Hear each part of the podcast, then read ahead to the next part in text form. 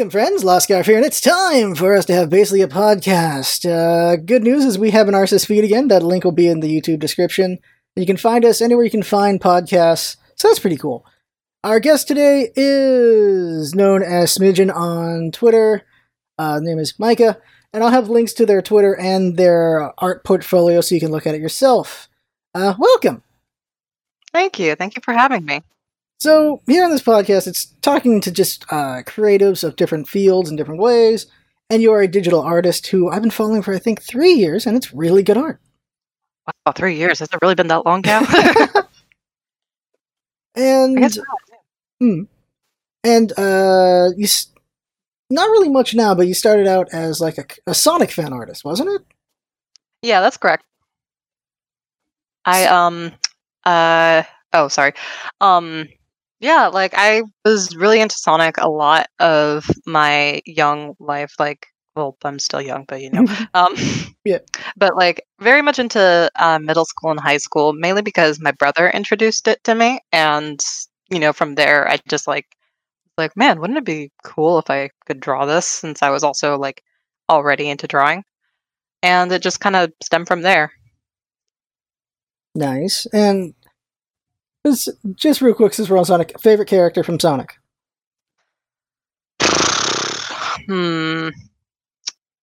You know what? Oh wait, I know this. Rouge, obviously. Rouge is great. Yes. I think uh, I Tails see. is my boy. He's a good boy. He's he's good. Uh, who was your favorite to draw when you were doing Sonic fan art? Is it Rouge? Uh definitely like later on. Um uh I, actually uh it was Shadow. Um this isn't really a surprise cuz like I think everybody uh you know kind of was influenced by him, but um when I was uh really young uh and started drawing like when I first started making like fan characters or whatever, I drew him a lot uh in comics. Um I have this like if it's still even held together, I have this old little like you know uh line book notebook that is probably at my mom's storage unit that has like all the old pen drawings of like my old fan character uh which you can say uh pretty much was the stem that broke out to my original characters now um but she was like she was i mentioned this before we started but um my fan character was uh actually inspired by tails Hmm. uh very early on and it just kind of developed from there That's cool. hmm So And then, since- like- oh, oh sorry oh sorry you were saying? oh and then i just like like i said i just drew a lot of comics with them in shadow just like as a ship basically it was cheesy but it was something that i enjoyed I feel like that's what I, everyone when they're younger does. They they ship uh, their own characters or those ship characters together or themselves with characters, things like that, depending on the whatever the thing they're a fan of. Mhm. That that's what a Mary Sue is, after all. When I think about it. Mm. Um. So Shadow, then. So you started around being a fan of Sonic around the Sonic Adventure era, then, or Uh, I'd say a little bit later. Um, I was probably I, I was I think still three to four when that came out. oh, okay. um, uh, I um, I think I first started getting into it in like around 2008. Um, that was actually when I first started getting into video games because my parents they all got it. They got me and my brother um an Xbox 360 for Christmas. Um, and my actually before that, um, my brother would sometimes let me play with his PS2. Um, and I would play games like Jak and Daxter, um, uh, Simpsons Hit and Run, uh. DDR, of course. DDR, oh, geez. hmm Um, and then um, uh, let me see. But yeah, then um, around the 2008 era was when I started getting into it more because I started like, uh, you know, watching TV a lot more, and I saw commercials for um, video games. The first uh, commercial I saw for like Sonic that I that really reeled me in though was uh, Sonic Unleashed. Oh. Um, you can ask like literally any of my friends; they will like I will like annihilate you with how that is like my favorite game. Um, At least, and it's like it's natural because like I'm biased since it was my first Sonic game. Hmm. Um, well, technically not the first Sonic game, but the first console game. My first one was obviously the one that my brother showed me on his little Game Boy Color. Um, Sonic Two, I think. Um, Hmm. and then uh, when my um, when I told my parents about it, they were like, "Oh, here," and they got me a DS, and they actually got me Sonic Rush Adventure. Um, Wow. and I didn't know at the time that that was a sequel to Sonic Rush either. So I just kind of went along with it. But I still really enjoyed that game too. It was a lot of fun. Cool. Yeah. So we'll probably touch back on games later, but just moving uh, to another area. So Mhm. Digital art. So you've been doing uh, digital for how long? Uh, let's see. Um, I believe I got my first tablet in 2012. Um, that was when I was like starting to get onto the internet more. Um, I started getting onto like DeviantArt more. Uh, there was like art tutorial websites that I would go on, and I didn't realize at the time that um, digital arts were or uh, drawing tablets were how people were making these like art pieces, and so I Hmm. was thought it was really cool. And then I found out about them, and I would not stop bugging my parents about it. I was kind of a brat with that kind of stuff. If you haven't picked that up, Hmm. um, but uh, my grandparents gave me a bamboo, a Wacom bamboo, um, uh, as my first tablet, and I Wow. just used the hell out of it. Um, I uh, I had I used that one for quite a while. That one like lasted me a good few years. Um, and then I believe um, I got a Cintiq uh, my last year of high school because I got a job and I was able to save up for one.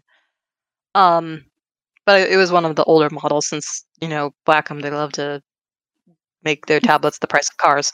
Yes, Um, they do. that they do. Mhm. But yeah, I've been drawing since I, I've been drawing a little bit before then though. I started like digital drawing in 2012. Um, you know, from here to now, it's almost been 10 years for me.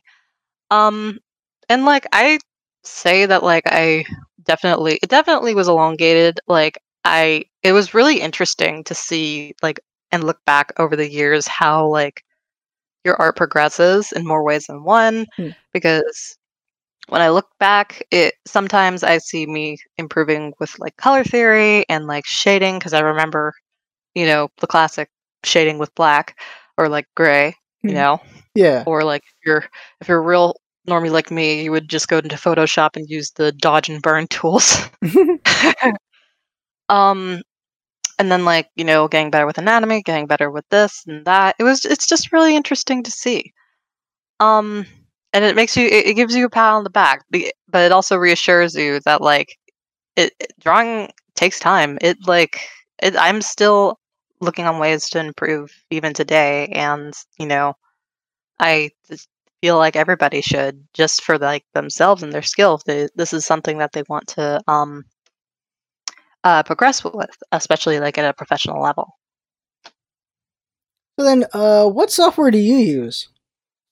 Uh, I primarily use Clip Studio Paint. Hmm. I bounce back and forth between my uh, laptop and my iPad.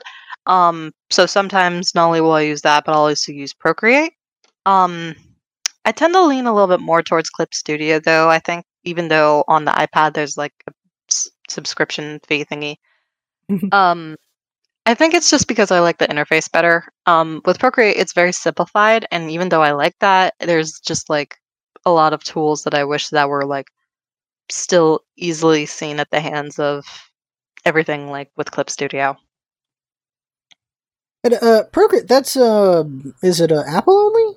I think that one is. Uh, Yes, Okay. I'm pretty sure. Um, because I think it's only available on like iPads and like iPhones or whatever. Um, you know, those of the sort. Uh, Okay. but yeah, it's um, it's only like ten dollars too. So like, wow. uh, if Procreate wants to sponsor us, uh, um but um I, I I like it it's it's also really cool because like it's one of those art programs that become that is also very preloaded with brushes Hmm. and like I, I i appreciate that because you know unlike the myth that like brushes don't make you better at art. They do. They are very helpful. Um, you know, I remember when um, at one point in my life when I was working on art, I felt kind of like, I guess not like a phony, but like I felt like it wasn't, you know, real when I was like using the brushes and everything at the time. I'm just like, I want to draw this hand by hand because then I'll be a real artist. And if I could Hmm. go down like to 15 year old me and just like smack them and be like, shut up, use these brushes, I would. Um, because it's very, it's much, it's much more helpful than, you know, it makes it to be. And honestly, from what I've noticed with a lot of other professional artists is that they use them too. And it's not something phony or fake or whatever. It, it's a, it's a tool. It's supposed to help you. Yeah, I've been wrestling that myself, and I think it might be that's just a layman understanding or rom- romanticis- romanticization of art, I suppose, Hmm. where you have to do every single stroke, uh, or just I don't know, like like you have to do it like a classic painting. When you know it's digital art, you shouldn't be doing it like a classic painting. So on the topic of digital art, um, as a whole, uh, I remember when I was uh, in it was I believe it was also my senior year of high school. Um, um, I was in drama uh, club, so we were in a lot of plays and shows, and sometimes I would bring my uh, Cintiq uh, backstage just to um, work on art, like when I was bored if I didn't have any homework. Hmm. Uh, one time I uh, was just doodling on it, like still getting used to it, and one of my um, uh, stage crew members walked by and noticed, um, and she's like, "Oh, what are you drawing?" and everything. I'm like, "Oh, I'm just drawing this and everything." And she's like, "Wow, cool. I think digital art's kind of cheating, but I think it's really cool, anyways." And I like just sat there, and I was just like, "What?" Wow. and um the funny the even more ironic thing is that um this person uh they um we had like a little award show at the end of the year for seniors and everything they won an award for art for the art program with their watercolor painting and i was just like so so this is how this is how it's gonna be huh and i'm like i mean no hate towards that like if they're good at watercolors fine that's cool because honestly I, I had a phase where i also tried watercolors and i don't think i have the patience for it Hmm. um but like i just it kind of like still like boggles me that like even when this is made at like a professional level like when video games use it when tvs use it when or tv shows producers and everything use digital art that's still like magnified as like cheating and just because like you have more tools that can help you out now i definitely understand um you know flexibility like you should definitely like if you want to like really i guess become like ultimate artist or whatever you know definitely like switch back and forth from like traditional methods from time to time uh Hmm. because like you know like not, you're not always gonna have you know a tablet or like um you know uh you know like an ipad or whatever as like and also you know sometimes some people aren't as privileged to have one you know Yeah. it's like it, it they're pretty expensive like um especially with like the new stuff that's coming out. But it, like even if you do like it, it's not hard it's not cheating or anything for just drawing. But but yeah um that's something that i've always like thought about i was just like man like obviously i've it's something i don't like hold tightly to my chest but i just like kind of laugh at that it's just like wow yeah Huh. Yeah, because I, I wrestle that like like with shading. I'll do all the Hmm. shading myself with all the colors and everything, and then like, well, I could just use a gradient, and I just I wonder to myself, am I cheating myself or not? But if I'm learning it, then I don't know. If you're Hmm. also learning it, then you you just have more ways to do it, I guess, because maybe sometimes the tool won't work, and then you do have to do it by hand or something. hmm Uh, yeah like don't um i think that like uh it's important to um i feel like learning how to draw firsthand like you should definitely try it um uh like traditionally first i just think that like just so you have like the basic like not only like concepts and like structure of how to like draw down but like it also people don't like think about it but it also takes like certain reflexes um in your hand and like in your um wrist and everything and it can also like that's why um some artists wear a wrist uh brace or something Hmm. because um and I'm actually also looking for one I'm because um I've been drawing a lot lately but um sometimes with how you make motions with your wrists with drawing it can you know lead uh to a higher chance of getting to carpal tunnel Oh. um and a lot of that can stem from when you're a beginning artist Tem- typically when you're beginning you make a lot more shorter strokes um because i remember when i did that too um when i first started drawing um they look kind of wispy and all that um and like you're just using primarily like your wrist um i've noticed like as you like progress and study more and everything you use more of like your whole arm rather than your wrist um so that's also a thing that's like i think that's important to like get down first before like even if you do pursue like digital um art and all that Okay. Hmm. Just wondering then uh, how to word. No, I'm probably gonna word this wrong. Like, is it ableist to look down on tools? I don't. I think so. Like, I mean, because like, not everybody, you know, can reciprocate um the same type of like practices. Uh, like the same type of tutorials the same way. Like, Mhm. some people don't reciprocate it the same way. Like, um, one thing to mention that I also I was just recently this year diagnosed with ADHD. Oh. And I have inattentive type, which basically means that I have a hard time focusing um, on like basically tasks that, in TLDR terms, that bore me or just like are and not as interesting to me. But like in long term, it's basically like when you aren't like basically. I don't. I don't want to butcher this. I'm just like trying to find the best way to describe it. Just like tasks that are like long with the process and like take a lots of processing and all that.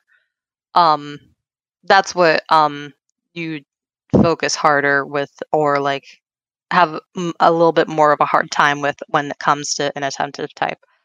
Um, when I was looking at like uh tutorials and like um uh like speed paints or whatever, um, when I was younger to like kind of um you know, like get ideas and like get, you know, how some people draw. I highly recommend that. Please watch speed paints. Please watch tutorials. I love watching those. They're like not only are they like nice and helpful, but they're just also like relaxing. And I feel like there's kind of a therapeutic aspect to that. Um, but aside from that, um, there would be times where I would like, you know, along the process when I would try to like practice or something, I would notice I accidentally missed a step or like I um you know like didn't process a certain type of um uh step that they did or like you know movement or um just basically like skill or not skill uh what's the word? Pardon me. I guess just like addition that they made. Okay. um and i was like how did i miss that? And this was more than just art this happened with like everyday things like i would be Mm. like i thought i said that or i thought i said this or i thought i said that. It was so like bizarre to like well it wasn't bizarre it was so bizarre to me that like i was like missing these seemingly obvious things but it was so like eye-opening and reassuring when i got diagnosed that that was the reason for it and so when people are like um you need tools to make you a better artist or something i'm just like don't try to play high horse with that because like you don't really know what people could be struggling with and i do think that I don't think that pe- when people say that they're intending to be ableistic. However, they don't realize um, that they can be unintentionally. Um, when you like think about these things more and like remember that not everybody is you know neurologically component as competent um, in certain areas and, or like they are um, or they're just like struggling. Um, that you like don't like when you don't pardon me, I lost my train of thought.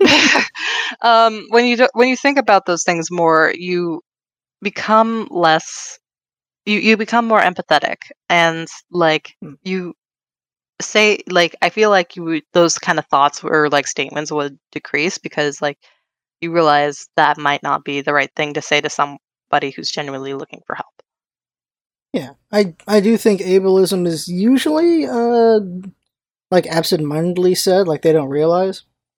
mm-hmm I agree because like um most of our society still is very ableistic. Um lately I've been actually um uh this past couple quarters I've been taking some classes in my uni that have been focusing on aspects like that, which is why I've like kind of made it more fo- central in my mind to think about. Um both classes have been um they've been for my major in psychology, um which are uh right now I'm taking a body image. Yeah. Huh. Uh and last quarter I took um uh sexual identities, which is talking about identities and like your um identity when it comes to sexuality and gender and stuff like that.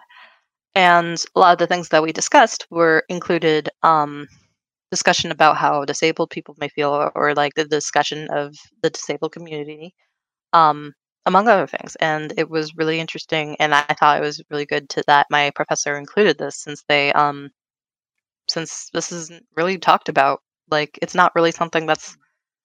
I mean, if you look through like a magazine, you know, from now through like probably the last five years, you probably won't see like a model who has like who's in like a wheelchair or like um who may have um Tourette's or something like that because like again it's like not seemingly quote unquote as fit for these type of jobs or this type of like public image still Hmm, yeah, I don't think I, have ever seen a wheelchair besides for like advertisements. I think for Mm. wheelchairs yeah or insurance. Hmm. Mhm. So psychology then. Uh, so what what year are you now? Ah it's weird because i'm taking summer quarter um right now i'm technically just about a senior um Hmm. because i should be plan i'm planning to graduate by next summer um I'm one of those little annoying like students like, well technically I'm a senior, but I'm a junior and um it's mainly because uh when the um one well not to be too open, but I accidentally failed well, I didn't accidentally. Um I failed Ooh. biology. Uh Ooh, and ooh, I also um failed my wheelhouse. I had to uh retake statistics. That was fun. Uh anyone anyone who uh is also majoring psych or anything that involves statistics, they they know the struggle. Um yeah, I remember that time. but uh, thankfully those are out of the way. Um, another thing is also when this whole pandemic started, uh, um, I was a bit overwhelmed with my classes for spring quarter, and one of them I actually ended up dropping because I wasn't used to like the new changes of being um, Hmm. inside all the time for classes. You know, like a lot of people have like the advantage of um, you know having all this free time for uh, class and like doing at home uh, schoolwork. But for a lot of us, especially like people who are neurodivergent like me, um, with inattentive ADHD, very very hard. um, because like I've literally like spent you know like there's there's been times where I like want to do my work and like need to do it and know I need to do it, but I will not. Like I just will sit and stare and like you know just not do it. It was it, it's very hard and it's like excuse me um like it's just it's so crazy because like that's like not everybody has this problem and like it's hard to explain to them what this problem is because you know obviously not doing it is it's more than just saying it, i'm i don't want to do it. It's like i just yeah. Um but that's been a thing that i've been dealing with um i feel like i've been getting a little bit better with it since this will now kind of be the new reality for the rest of the year. But Mm. um, you know, it's still been a pretty difficult thing to manage. Oh yeah, like the advantage to physical classroom is well, you got nowhere else to go now. You're stuck there. Yep. Doesn't help that my uh, apartment's pretty small too. Yeah. Oof. Just Mhm. remembering those times. Um, Oh yeah. I'm cu- okay. I'm I'm actually curious about statistics real quick. Uh, was it just doing like bell curves and all that stuff, or did you actually do a lot uh, any analyzing of the bullshit of Uh, statistics? Just I'm curious so, on that like, part.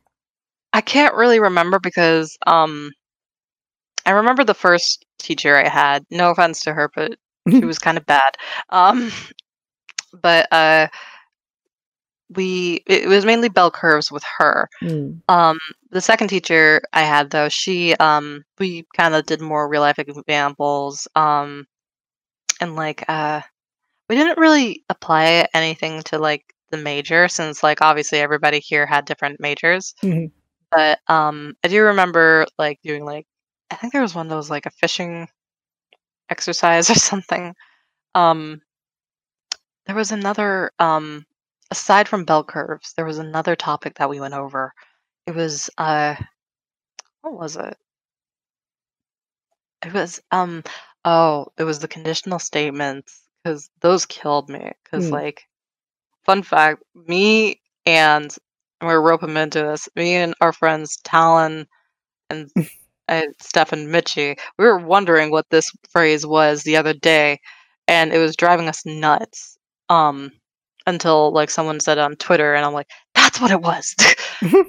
uh, but yeah, it was just a lot of that mainly, and um, I like I I felt a lot better the second time I took it because even though um I had a hard time with the first class, um, both because of the teacher and just because of understanding the um the course.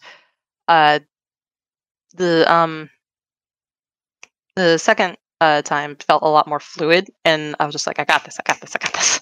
so that was reassuring. Cool. Like for me, it was here's all the boring stuff. We'll do a little bit of this, and there's like now we're just gonna do a bunch of cases of BS. Like, what's the BS here? What's the BS there?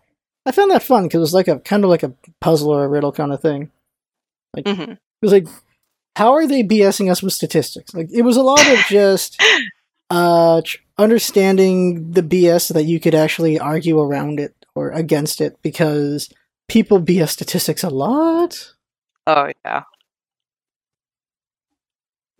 Like, um, for me, psychology, I only had to take a little bit of it, and it was a lot of just direct brain stuff. Oh yeah, like that's what you'll um talk about in Psych 101 beginning definitely. yeah, so like uh, Phineas Gage, of course, always gets covered. oh man. That one's such a rough story to go to hear, though. it Look. is. those who don't know Phineas Gage, Phineas Gage, he got like a metal spike through his head. Survived it. But he was a completely different man. He was way more angry and aggressive with people than he than he was before. hmm And it's cuz uh, I think his inhibitions got destroyed basically. hmm And it's just it's kind of like just when after someone has a stroke where they just lose the ability to inhibit their more aggressive behavior.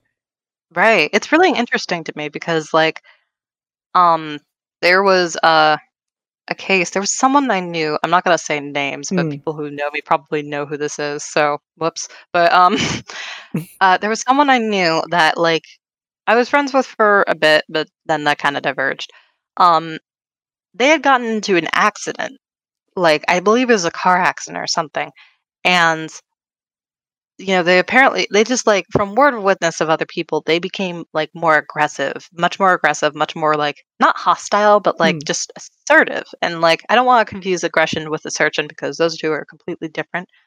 Um they're similar but like different in intent. But um and i was just like realizing one day i'm like wait a minute this is the exact same thing that happened with Phineas Gage because where it happened on them was like their frontal lobe area. And your frontal lobe is like the number one area for like your emotions and like your you know awareness of that. Yeah. So it's really interesting just to like see multiple accounts of this kind of thing happen because it just proves it's true and it's just like wow science is weird but yeah um have you ever heard of the uh i think one of my favorite experience or experiments to um bring up lately is the um zimbardo experiment have you ever heard of that one I know I've, I've heard it, but at this point it's been so long. So which one? What's that one? So the Zimbardo one is where uh, Philip Zimbardo, I believe that's his name, um, conducted an experiment with a bunch of men. Um, they took them to a prison, and what they basically did is that they role played the oh, this one. Okay. identities, yeah, of Mhm. cops and uh, prisoners, and it got so extreme to the point where with the people who were role playing the cops that they like had to cut the experiment early because these like people were like legit abusing like the um the uh, cellmates and like the prisoners and i just think that's really interesting especially referring to it now like in the time period that we're living in because it's just like it thinks it, it makes you think about um you know people who are uh, cops who are who like sign up for their role of duty like what they what their intention is like you know you tell you say like uh, not not to get a little political if like, that's too much here um but like you say that there's like all cops not all cops are bad cops but you you look at an experiment like that and think that people who don't know who think what a cop is is just try to replicate it and that's the outcome of that. So what do you think about when the people who are cops like what do they think when they first sign up the role? Now obviously there's definitely some people who um uh like their intent was just like i want to help the world. I want to help the um Mhm. you know people i want to help society which is very good in nature because like you know anyone who does want to do that is you know definitely good minded but um then when you come with how the system of it works with how like i forgot what the term of these are but like not tickets but just like the the little like amount of amount per day that they have to assign for each um like precinct or whatever for cops you, you think about that and it's just like why would you it's more than just like even people wanting to be good or bad it's more it's just the whole like system of it that just shows how like badly structured it is so. I, I, I think there's two things there. Um, Hmm. one thing there is the suit makes the man kind of thing, or like the person becomes the character. Like they become what they think it is, I suppose. Like, um, like yeah, those guys. They this is what they thought cops were, so they did that stuff, which wasn't great. Uh, another one is, I suppose, a superiority complex as well, or like, or oh yeah or moral high ground. They're like, by, by being a cop by default, they think they have moral high ground, so that lets them do some things. Like, it, it in a way takes away some inhibitions because they're like, well, I got authority, so I can do what I want, kind of thing. Mhm. But we have this- Hmm? oh you can go ahead because we have cases of where people become something that they're just faking because they've just done it so much they become that thing. Like Mhm. a celebrity example would be Andrew Dice Clay. He's this comedian. He was a very, very liberal comedian, and he did characters. And a character that really worked out was Andrew Dice Clay, which is this very aggressive kind of, I'm going to say it wrong, like kind of like jockey, kind of on the, more on the right side kind of things. And he just became that person eventually, and he noticed it too. But now he's just who that is. So just Wow, being a character, you become that character eventually, just because well, you're in that mindset. hmm Wow, that's incredible. I never even heard about that guy. Mhm. Um, yeah, there was um uh, a quote that I saw on Twitter uh like a month or two back. God, it's hard to believe this was already two months ago. um, but uh, it was talking about you know respect, and you know there's two different types of respect when it comes to like authority and you know human rights. Um, some people mean respect with I'll treat you with respect like as an authority figure and some people mean respect with teach you you know like a human being with basic respect Hmm. um and the but sometimes when you hear the quote um, if you don't treat me with respect, I won't respect you. And what that can sometimes be translated to is if you don't treat me like an authority, I won't treat you like a human being. And then it circled into the film of the NYPD, uh, the police, the main police chief saying, um, "You guys better respect us, or we'll, you know, not, you know, listen to you or whatever." Basically, so it's like, hmm, Not great. interesting. Yeah, this is. It's it's not a great situation. Really no, not. It's a bad situation. It's still happening too, of course. Like uh, uh, uh it's anything that involves humans is going to be very flawed. I think at the end of the day.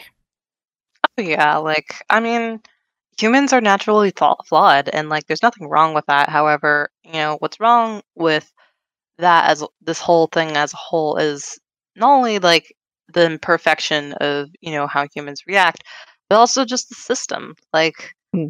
the the first police um chiefs were um were like one of them was in Boston, uh, since that was primarily where you know the population was. But down there, down in the south, they were slave owners, and they would just be watching at night for you know slaves that Huh. either got loose or something like that. So that's naturally where that's where that erupted from, and so you know you can't really like reform or you know like fix a system that's reliant on that. There has to just be either complete eradication of it or just like you know change like well i guess you can reform it but like in a sense that's like this needs to be removed this needs to change this needs to be different from what it's rooted from we need a different root from this so It's really weird um how dismissive people are about uh racial things and that uh America itself has had slavery longer than it's had freedom uh, for Yeah. African Americans.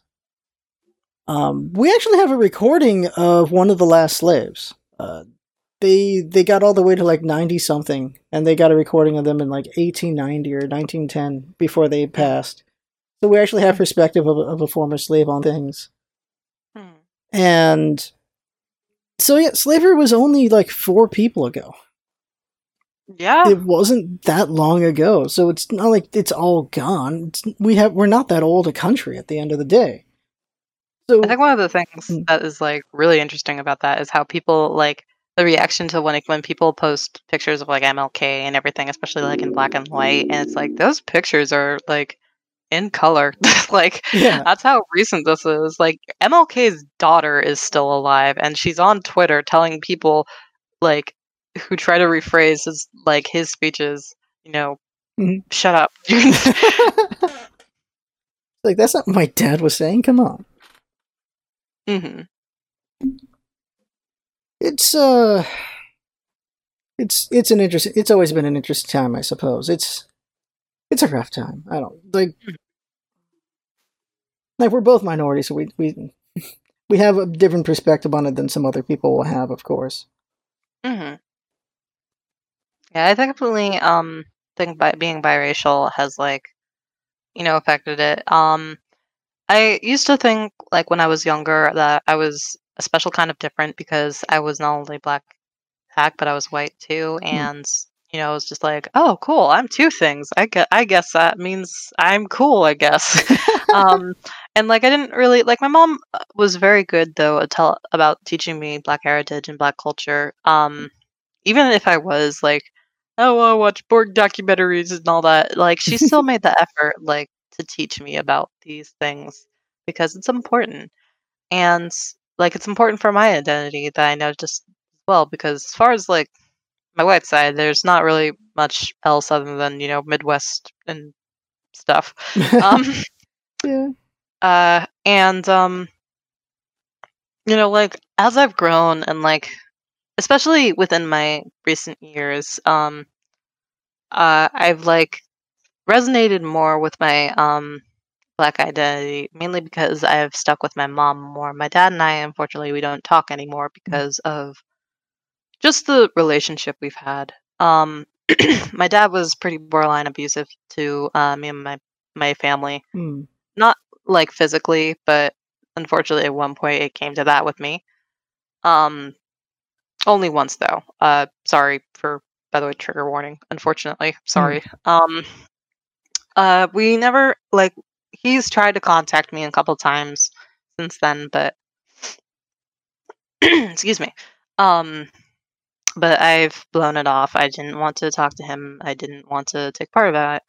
But uh, it was at one point last year where it was almost two years since I hadn't talked to him, where he decided it was a good idea to make a big blog post about why he was such a terrible dad, but in like a sarcastic light. And one of the things that he included in this article was how he mentioned that his kids has have def- identified as black, and it's like, well, aren't we black? like when, when you think of things like the one drop rule, you know, we would definitely we would identify as black because you know, in the end, that's what we, you know, were. And it's like it's crazy that like, you know, even it's crazy that like even the people you're biologically related to don't see you as what your makeup it has because just because they want to see you as something else in their image. And that's one of the things that I think caused the uh, greatest disconnect from me and my dad because he didn't also not only choose to not listen to me, but he also decided to not agree with my culture, even though that was something that I was proud of and, you know, that I didn't care I was mixed with because it's important to me.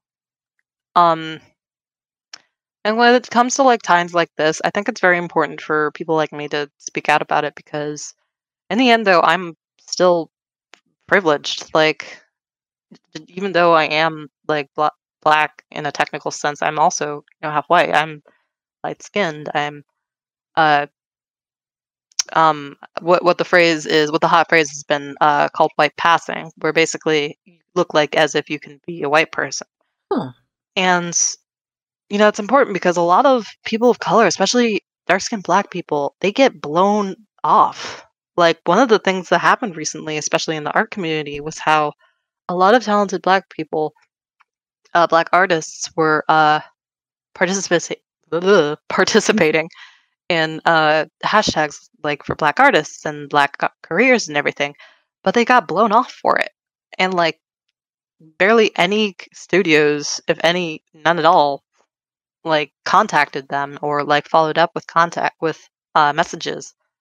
And I think that's important to bring up because, especially like from someone like me, because people who need who like do see me as someone as quote unquote a representative of bl- of someone who's black need to know that I'm not the only one.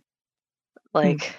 I'm not um I, like that, that seems like a crazy assumption, but you'd be surprised at how many people would like I mean, it's shown in media that like a lot of like TV and, you know, uh shows still consider people like me as, you know, what they're what a black person is. And like that's not true. Because like even though I am black, I'm not black. if that makes sense. Yeah.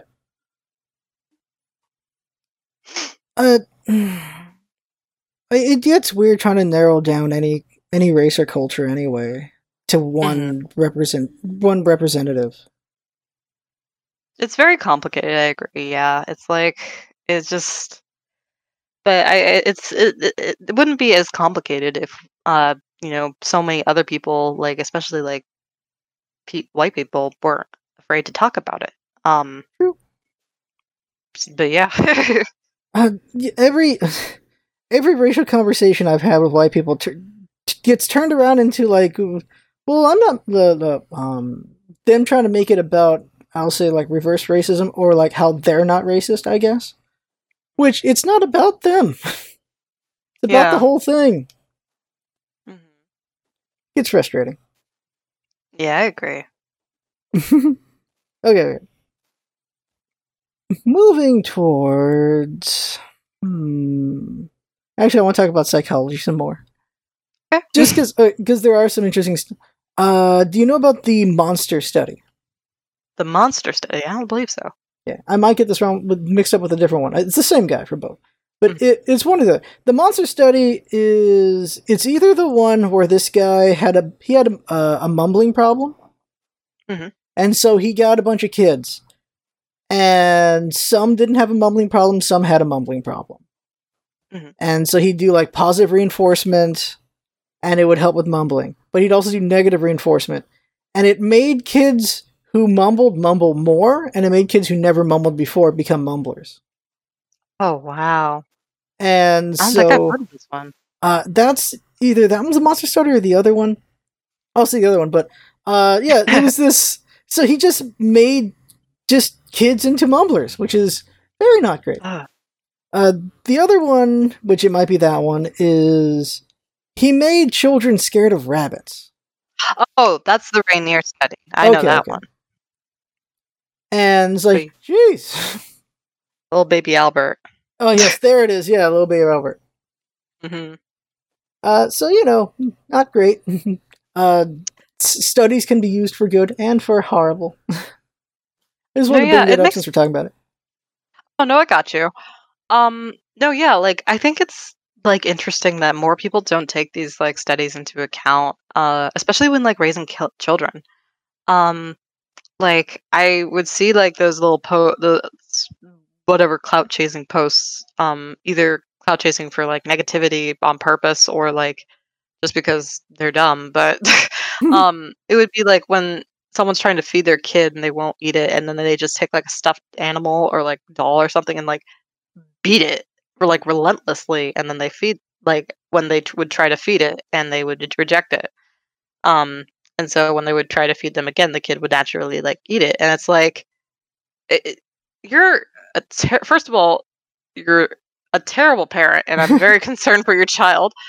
Second off, like people are like it's so like staggering how many people like still use the it's a joke or it's a it's not real or it's like you guys are so offended it's like no Yeah, these are actually like studies that relate to these things and it's, it makes me frustrated that these things aren't like like these studies aren't publiciz- publi- politicized Hmm. more um for that reason because i feel like a lot of children would not have this the those kind of problems as much if they were um because i mean like you would want the like there's been a lot of like oh kids don't had the struggle as i did and everything or my kids didn't have the same struggle i did it's like well wouldn't you not want your kids to struggle like you did though? Yeah, like isn't that the point of being a parent? Like that was something that resonated with my dad a lot. He was the type of why did my kids have it better than i did as a kid? kind of thing because that's what you um want. like i rem- yeah like i remember one time me and my mom were doing something. I think we were like watching tv or like and she was like doing my hair or something like that. And he walked in and he's just like you're so spoiled.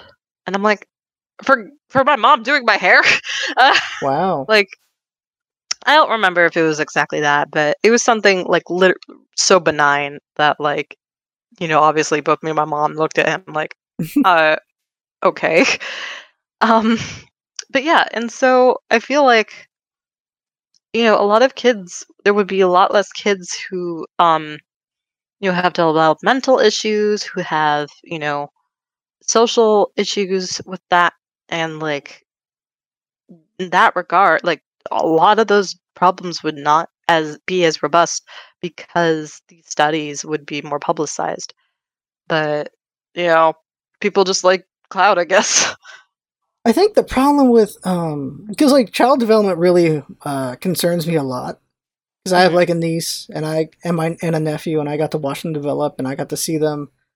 Mhm. They're not the best children, and but I got to see how they were raised and it wasn't the best either. oh So using examples like how I'd like to raise my children, uh, better. But child development is very concerning. But I think the problem is everyone thinks they know their child, so they think they're the expert of their child, whether they know anything or not. Is part of the problem. hmm That or it's just yeah, the whole mindset of well, this was how my upbringing was. That's how their upbringing is gonna be. Gonna be instead of trying to make it better, it's just they're gonna have the same experience I had.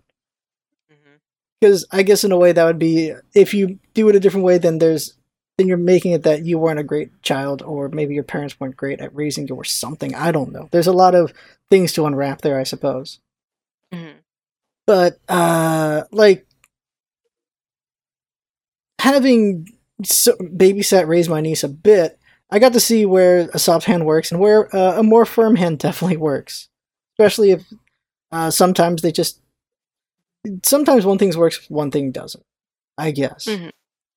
But uh, like my my niece has she can't focus very well and she's really bad at learning things. She's 9 now Mhm. and this and so seeing her concerns me for children in general because uh she didn't learn a dang thing from online learning. So i'm really concerned for just children in general because of that because it requires a parent to have a kid on task i think uh, when it comes to that. Like the teacher's there to keep a kid on task. Now it's a parent has to do it because you just leave a kid with a laptop that might not go anywhere. Mm-hmm. Yeah, and I get that that like I get that's why one of the concerns for opening schools this fall is a valid concern because I mean, you know, some people do have to um some people don't know what they can do with their kid mainly because of their what responsibilities they already have. Yeah. And like they legitimately are concerned for, you know, what their children will do or how they'll learn because, you know, they're not there to help them or they'll, you know, flub up their schedule, which isn't necessarily a bad thing because like you know in the end this whole thing screwed all of us over yes it did um so you know we weren't to know anything. We weren't to expect anything. Um but i mean it's still just like a concern like it, it, it's still not good to open up schools because i mean Yeah. it's already been showing that um the few schools that have been opening up have had rocketing cases uh or cases rocketing up. Um and that concerns me because like kids are probably like it's not because of kids getting it but because they're probably going to be asymptomatic and bring that to like teachers or the parents or relatives and stuff like that so that's another concern but um ro- uh rolling back to uh what we were originally talking about yeah like um god there was a oh um my mom when she found out that i had adhd Hmm. um she was generally a bit hesitant to it first and kind of like how you were talking about like that whole i know my child thing Mhm. uh my sister she got diagnosed before me and she was also like a little bit she kind of just like blew it off like not in a bad way but she's like oh well she has adhd and like didn't really like harness what that meant Hmm. and when i was growing up especially in high school i noticed that like my grades were getting or my gpa was getting lower as i got on and i thought that that just meant oh i'm getting stupid um, and like it we got to the point where my parents would argue like i remember um, my parents separated um, in the middle of my high school uh, time and uh, Mhm. at one point my senior year when i was going over to dad's for the weekend um, he uh, like literally when we opened the door he like held my grades in front of me and was like if your grades aren't better than you know a c then you're not going to prom and i just wow broke down and like my mom and I obviously left. Uh but like I didn't know what was wrong with me. I didn't I thought it was just like this was me and I didn't realize that like it was just a developmental issue uh to be later discovered rather than you know this was me. And um my mom's a very accepting person, which is why I rely on her and you know as my guardian parent. Um but uh I could still tell she was nervous to this being revealed to me because I was taking it so seriously. Um and like she was scared. She was nervous what that meant for me because um my uh, uh, psychiatrist did suggest meds for my case. Um I haven't found settled on one yet. I've been we've been like doing some tests, but um uh otherwise or likewise we've just been like we've been doing tests. Uh, um and my mom's been nervous about that because like there is been a lot of cases with like kids who do have ADHD um who do have uh, addiction problems with some of the medicines, like Adderall. Oh. And I can understand that from what I've learned with psych too, especially with how like you know in the early days they would just relentlessly like drug up the kids who they even didn't even confirm that had ADHD Yep. with Adderall, and it would just turn them into like zombies. And like this isn't me saying don't take your Adderall to anyone who does rely on it. Please Yeah. don't think it's that, but like it's just it's it's it's it's ner- unnerving. Um especially to someone who lived in a very abled world before. But um thankfully my mom has like even give consideration to getting herself tested. Um because I'll be honest, I don't know where the string of it comes from. If it does, since my sister has it, I believe lead to believe that one of my parents has it. And I'll be honest, I don't. I'm not quite sure who uh, that which one it was strung from. Maybe my mom. Mm, I think more likely my mom, but you know, based off of my dad's behavior, I kind of have some beliefs that he might have. You know, some type of string like that. Hmm. From the biology side of things, that's been the th- that's been a question for a while. Is nature versus nurture? Uh, is it in the DNA or is it just in our technological age? What's creating ADHD? And uh, it's also a question that's been asked about autism as well, uh, because of Mhm. just how wiring works with autism. The question has been, are we evolving to deal with all the stuff we're getting? And right now, it's an evolutionary phase of uh, misses and hits with autism. Because you have some people with autism who can be brilliant, and people with autism who it doesn't go very well. And so it's been a question of evolution of, of because of how our technology's been. And there's there's been a lot of talk in the biology uh, world and the and the genetic world. What's going on with that? Oh, definitely. I remember actually, this reminds me of when I was talking with my psychiatrist when I got diagnosed. She mentioned something of how um, uh, ADHD is a very evolutionary type of uh, illness because, Hmm. um, you know, it, there has been like a lot more cases of it. And I do think that it does have to do with some of technology. And I'm trying to remember what we talked about that day. I'm like, we said something like that was spot on with this discussion, but I can't quite remember what was exactly said. Um, but uh, yeah, like, cause a lot of what we are handed nowadays is like a lot, a lot of what not only just with the technology, but with like the social world just goes very fast.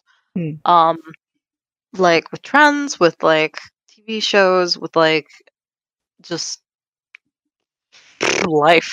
Um, Yeah. and you know that can like in hand affect uh the development of ADHD. Um, but on the other hand, it's tricky to say too because um ADHD is al- also um genetic, and so um it's not that I don't think that um the um it's not that I think that te- boo technology bad techno- Thomas Edison was a witch. um but I do think that there is still a lot to talk about in society when it comes to these developmental issues. Hmm. Because in all honesty, like I don't like being Mr. Psychologist Micah um when it comes to like seeing my friends and family and like coworkers and regular people. But you can really like spot out people and be like, "You probably have ADHD or you probably have autism or you probably have this and like i don't like doing that because it's just so such a like it feels so prestigious and like Yeah. you know high like kind of like what we were talking about earlier um uh authority ish kind of thing Hmm. because like you feel like you can you feel like you have a higher claim because you know what someone is dealing with even though they don't know Yeah. um but you in the end you don't really know either because it could just be something falling under um self-fulfilling prophecy for you too Hmm. Um, yeah. but um either way the whole like the whole talk about um uh mental health when in regards to those type of things needs to um increase because i mean frankly you know just te- shy of like 10, 12 years ago, we only thought ADHD was primarily in like white boy little boys, and here I am, the exact opposite of that. Um, you know, with it, it's not just a thing that happens in boys anymore. It's a thing that can happen to anybody. Uh, have you found like fidget things helpful at all? Uh, not really. Like, in fact, I think they kind of like not in, in for my sake. I mean, but uh, in my hand, I feel like it's even more distracting for me.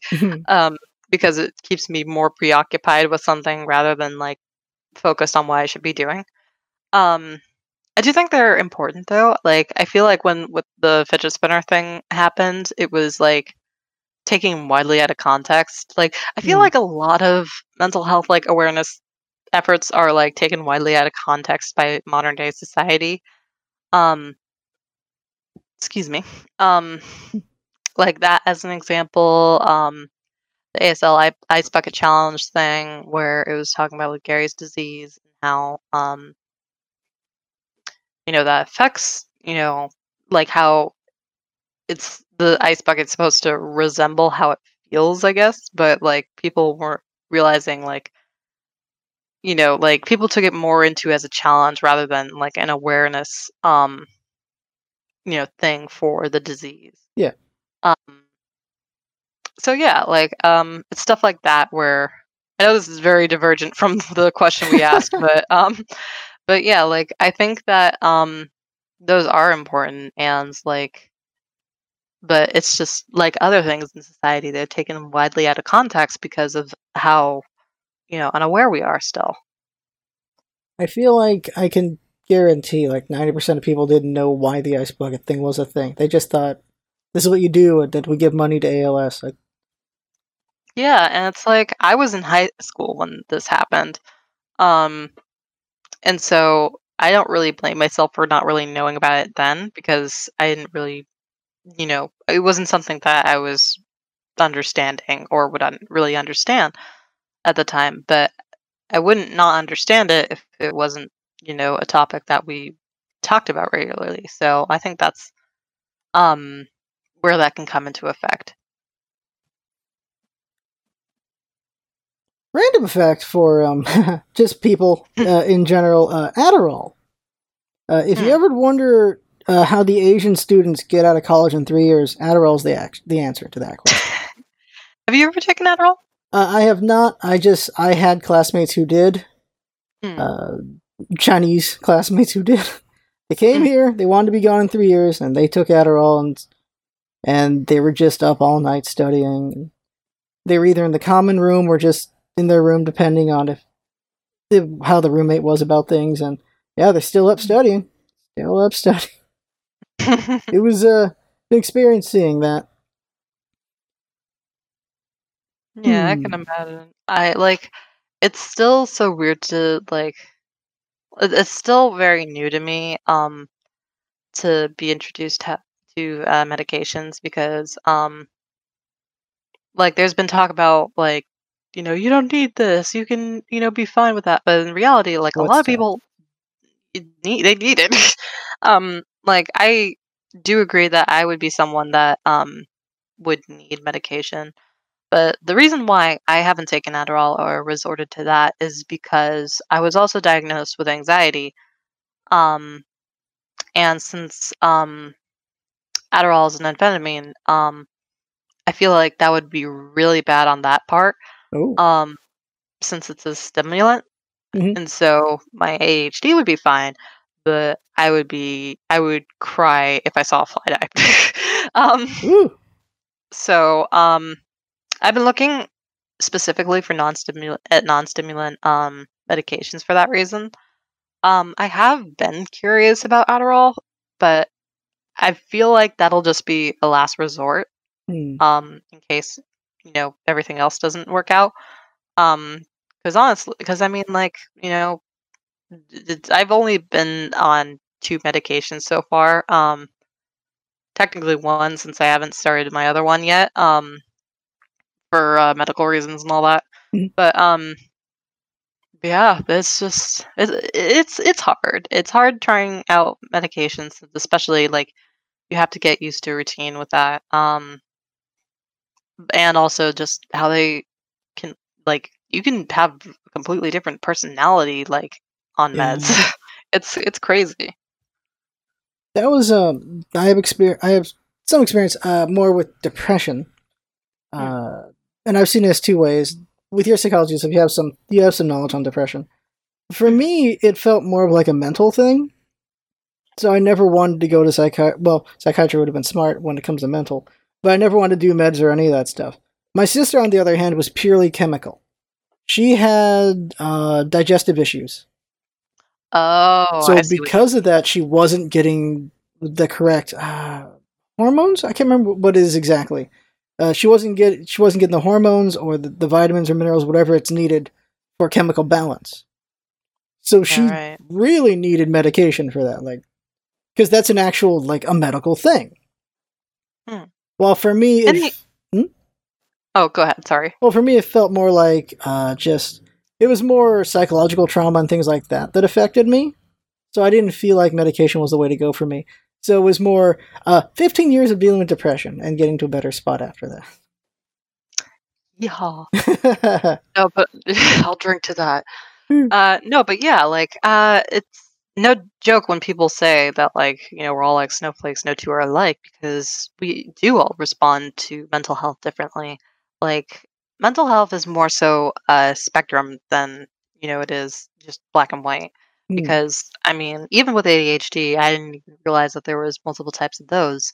Um, there's commonly th- three different types, uh, which are inattentive, like the one I have, and then there's um, impulsivity, uh, which is more so the one I think society is more familiar with, aka just like rambunctious boys running around, you know, screaming, yelling, that kind of thing. Hmm.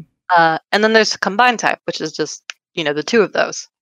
Um, and and also with the thing that people don't remember or don't know so much about mental illness is that it's kind of like buy one get seven free. um, when I was diagnosed with ADHD, I also was diagnosed. I also was diagnosed with depression and anxiety. Hmm. Um, not severity, thankfully, but um, uh, still within the guidelines. And so, um, you know, it- that's why like certain medications won't, like even the most common ones that work well with certain illnesses won't fly for like certain people. Um, because most com- what I've learned most commonly uh, in kind of more ph- pharmaceutical psychology is that um, meds are usually made for people with, especially in depression, uh, for people who have major depressive disorder. Um, mainly because it just is so heavy on the brain and also just the motor functions. But like you said, it can also be that severe um, enough to like affect other parts of your body where like literally like they shut down Hmm. uh, because you feel this way. And so sometimes people need it for you know the emotional um uh just the emotional uplifting and like support but some people do need it for like the physical like component of their lives too Yeah. so it's really interesting that like that's how it works usually yeah, it's uh, the brain is a crazy place, and we're still trying to figure it out. mm-hmm. Uh, back in the day, I was on the. Uh, uh, I used to be a neuroscientist, so it was Mhm. more the mechanics. Uh, I I worked on Huntington's, Parkinson's, and Alzheimer's, and all three of those things are scary as hell. Because those are well, Huntington's is uh, how the how to put it. It's there's a protein in your head, and it's getting made too long, and it's clogging up your brain Mm-hmm. and that's why people die from Huntington's young. Mhm. Well, Parkinson's and Alzheimer's are more your brain's deteriorating, which scares me.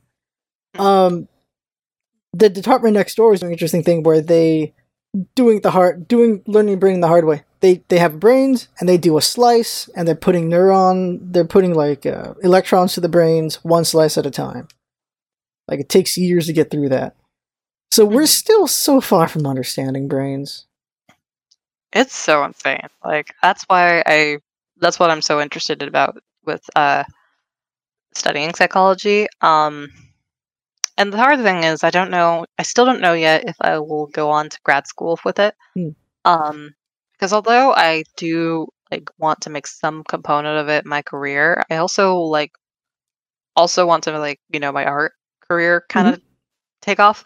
Um, but I also like it's part of the reason why that's also like a component of why I am taking um uh it with art is because I want that you know knowledge to reflect into whatever I produce or whatever I make. Um it's been it's a dream of mine to someday like if you follow my Twitter already, you know I've been screaming about this lately, but it's been a dream of mine um to like pilot my own show. Um Hmm. more so an adult kind of themed show that like isn't like satirical or dark or both or like it's just filled with like sex or whatever, but like kind of has all that in a lesser degree, but also is more focused on like you know adult themes and like Yeah. these kind of things because I think that like you know it's just something that I want to try that hasn't really been done from what I've noticed. Um, I'm not any expert, obviously, either. I don't want people to think like I'm a hoity-toity, you know, artist that like thinks that my creation is will be superior. I obviously don't think that, but I do want to make something different that like that obviously like stands out and like you know that's a very hard thing to do, and especially when you're like a minor- minority like me. Um, like I said, I still have some leverage um for being uh white passing, but like it's still I mean, it also doubles down that I'm, you know, a woman. So it Mhm. also that also, you know, comes with the price. Um but um but yeah, like and so I want there to be like more obvious cues of those things like in media and that's what I want to like create for not just because I like it and I love like you know creating but also because I want those like kind of messages to be led on. Um and like I think a lot of people use this as an example, but like shows like Steven Universe and like um uh well like Steven Universe. I can't really think of any other examples on the top of my head, but like they were more open about like mental health and like Oh, you know talking and communication and like how to solve problems like that are more like conventional and more like not just like you know your basic you know fight all that stuff you know um and that's also what has like inspired me more um to want to make something like that out in the world because you know if that person can do it if if, if rebecca sugar if a woman can do that then probably so Mm. can i probably Yeah, uh, touching on something you're saying, uh, in annoyance with, uh, I guess society is they think adult just means sex. i think so because like lately it, it helps that i've been taking a lot of like classes kind of centered around that there is sex is everywhere in media and like i don't think sex is a bad thing i think Yeah. sex is important because in the end like a lot of people um you know that affects you know almost everybody um it just depends on what their choices are and you know that's you know that is just as important but the problem with it right now is well for one thing it's extremely heteronormative um two True. th- another thing is it's like you know it's also extremely westernized aka just like you know white people um and so when it comes to like shows that have that like even whether it's satirical or not it's it's still like within those guidelines and like it doesn't include anything with like multiple genders multiple you know ethnicities or races multiple identities you know it's very saturated with you know the same stuff. And you know i like i think sex is important. I think self sexual expression is important. Um obviously for people that deem it important not everybody does. Mhm. but um there there is ways of creating sex positive environments without all that saturation of not only like the um uh, westernized and uh, heteronormative standards but also like the toxic and like the um uh yeah the toxic kind of ones. Hmm. Um, because in my um in my last class last semester, we went into um uh we went we took a we watched a video that was about the porn industry and how a lot of it is just run by you know upper class affluent men um and like well that's not necessary well it is kind of a problem it is a problem uh, but Mhm. um well it's not the main problem at hand but it's also just like how it's run it's very um it's just very it's run too much like a totalitarian totalitarian business like there Hmm. was legitimately a court case where they had to um fight for the legalization of using condoms on porn sets that lost Wow, really? it was in and this was in california this was in Mhm. um 2005 around that time Well, okay. but um Um, but yeah it's Bleh.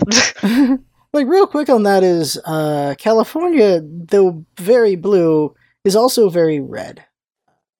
It's something that people don't realize is uh, up until Bill Clinton, California voted red nearly every time in the presidency.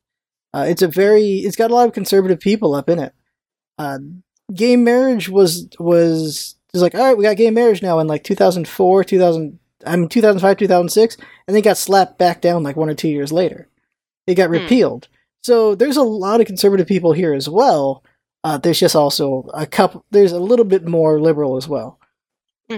So it's it's almost a purple state. Thankfully not.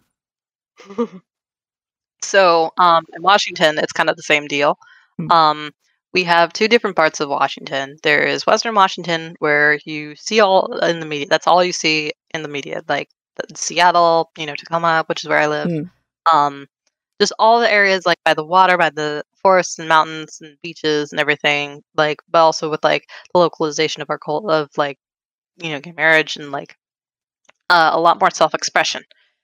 And then when you get past the mountains there's eastern washington. And that is probably the most like conservative like self like it is probably like just as bad as like as cal as you describe california if not Hmm. maybe worse.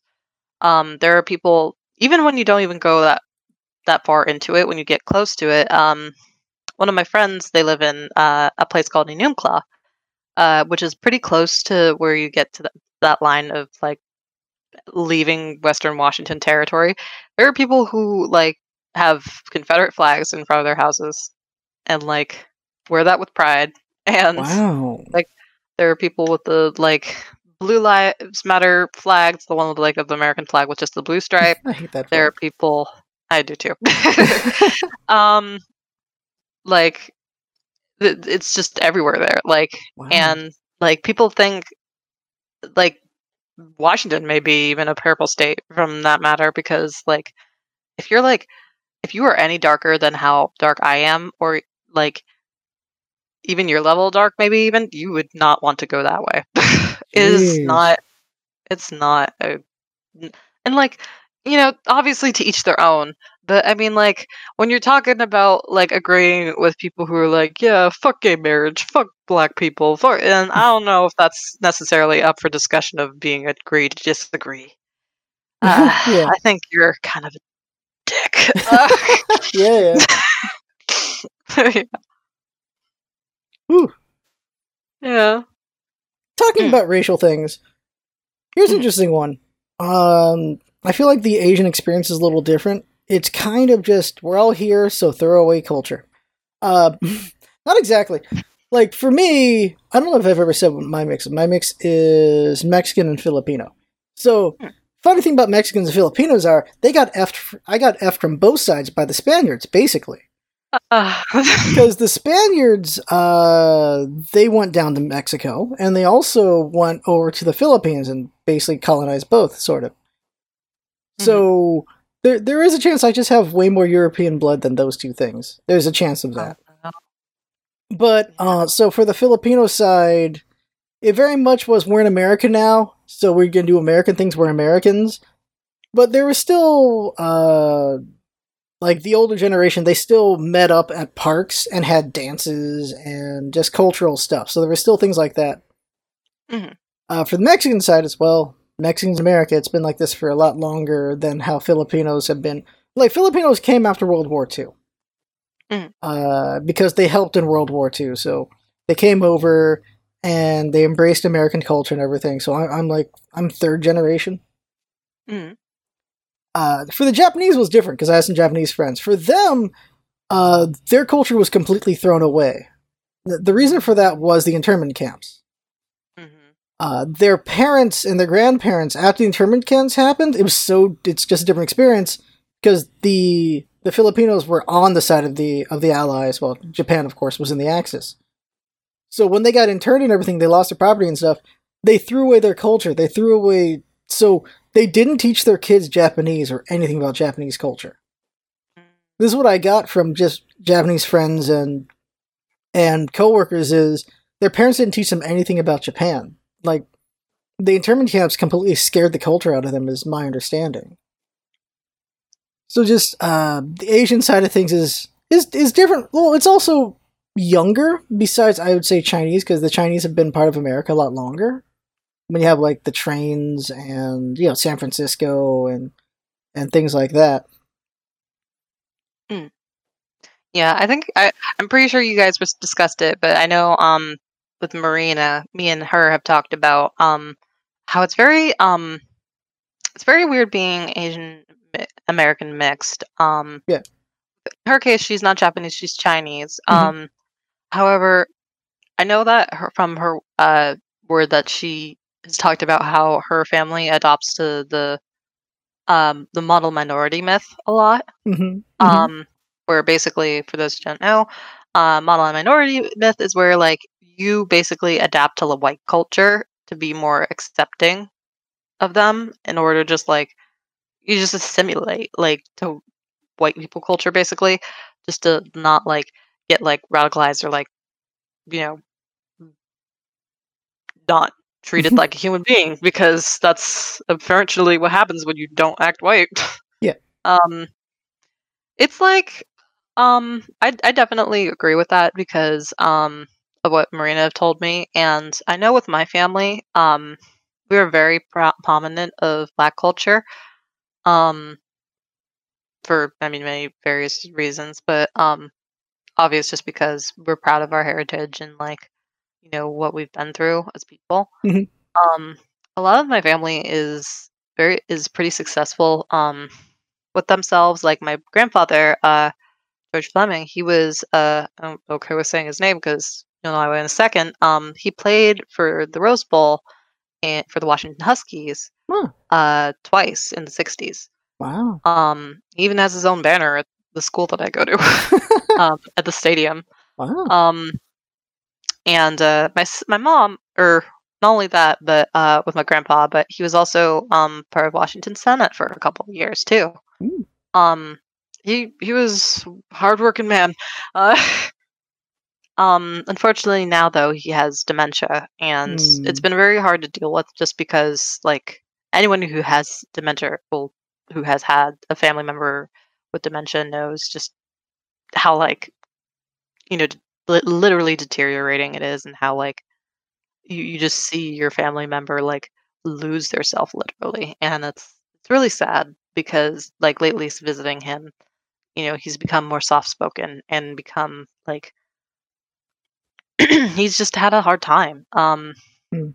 speaking, and it's just it's saddening um to say the very least, Mhm. but um aside from that, um, my grandmother was also a very affluent teacher. Um, she taught a lot in public schools, and uh, my grand or my auntie, she works not only as, she's worked not only as a lawyer for T-Mobile, but she's also working at Microsoft um, now.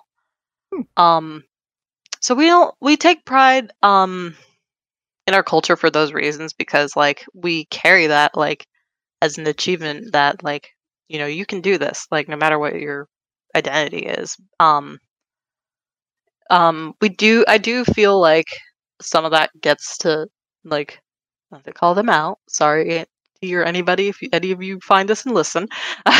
Um i don't think they will i doubt it. Um uh it gets a little to the head sometimes like not it's not a bad thing but um I do think that like using like your blackness um as like I don't know what I'm trying to say here. I'm sorry. I'm like the my is it's just hard it's hard to say because like they're very affluent people and I feel like that more comes in hand with um their affluentialness because like well obviously Hmm. because like when you when you've made it you know you're proud of that and all that you are very like you want to like show your, the world your success but like when it comes to like family and everything and all that you know like and becoming understanding like values and everything that gets in the way sometimes um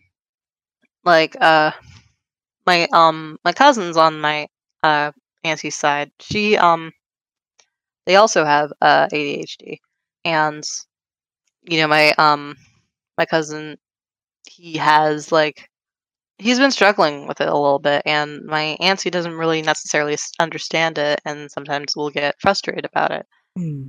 um and like i think that's also a thing that's not discussed as much like when it comes to mental health that like it's not really fo- like it's not a thing that was imagined in um you know people of color and um i remember like literally just yesterday discovering that the um creator of the myers-briggs test uh wrote about how wrote about a family who was black who was shamed being black or something like that and that upset me because like Huh. you know i know all my professors were just like so myers-briggs myers-briggs this myers-briggs that and it's like how much of like all of this is rooted in racism too because it's like Hmm. not only does that affect like you know scientists and people who like psychologists who also like study this stuff but um it affects you know people of color too like it's not talked about it's not like a center of topic too and i think that's also um and that's where i think like the um the tides kind of change in that kind of agreement with my family because um which is i guess what i was trying to say earlier because you know black culture isn't necessarily still confident with accepting um not only mental health but like lgbtq topics and everything too like Yeah. i'm obviously not a spokesperson or not the only spokesperson for this and shouldn't be the only spokesperson for this um but i mean like it, it's still a very taboo topic and it shouldn't be because like if this is supposed to be a more globalized thing then these topics also need to happen in these groups too It's it's an interesting thing. Uh, hmm, speaking from the outside on this one, of course. Uh, but seeing it and doing some seeing some analysis on it. Uh, like I'll say black community. I'll go with black community.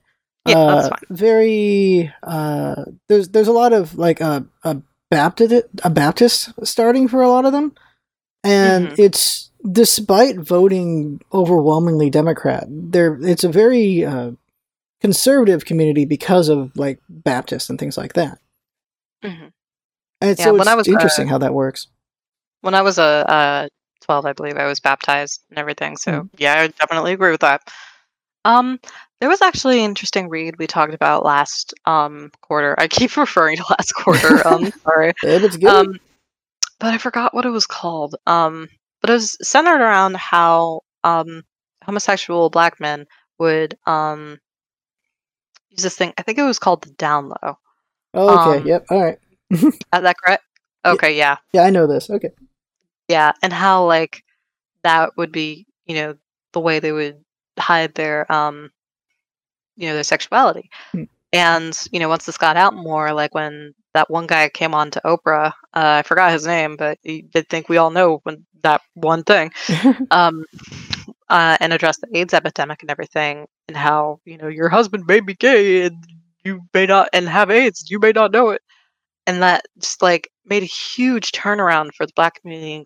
terms of that because like it just created this internalized hate that not only was focused on like you know gay and lgbtq but like with um you know like with just basic men and women too like just men or women were being disrespect- disrespected but they were also disrespecting their men and it was all internalized hate that came from a generalized um westernized theory because like just because AIDS was booming at the time. Mm. Um, and it's like I feel like it's kind of like what the war of drugs has done to like incarnation now.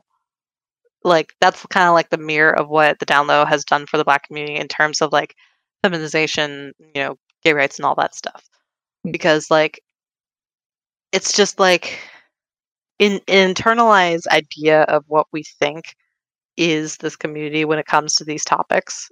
Like with the war on drugs, it's like thinking that everybody who like raps or like seems dangerous or like does drugs and everything is gonna need to be incarcerated.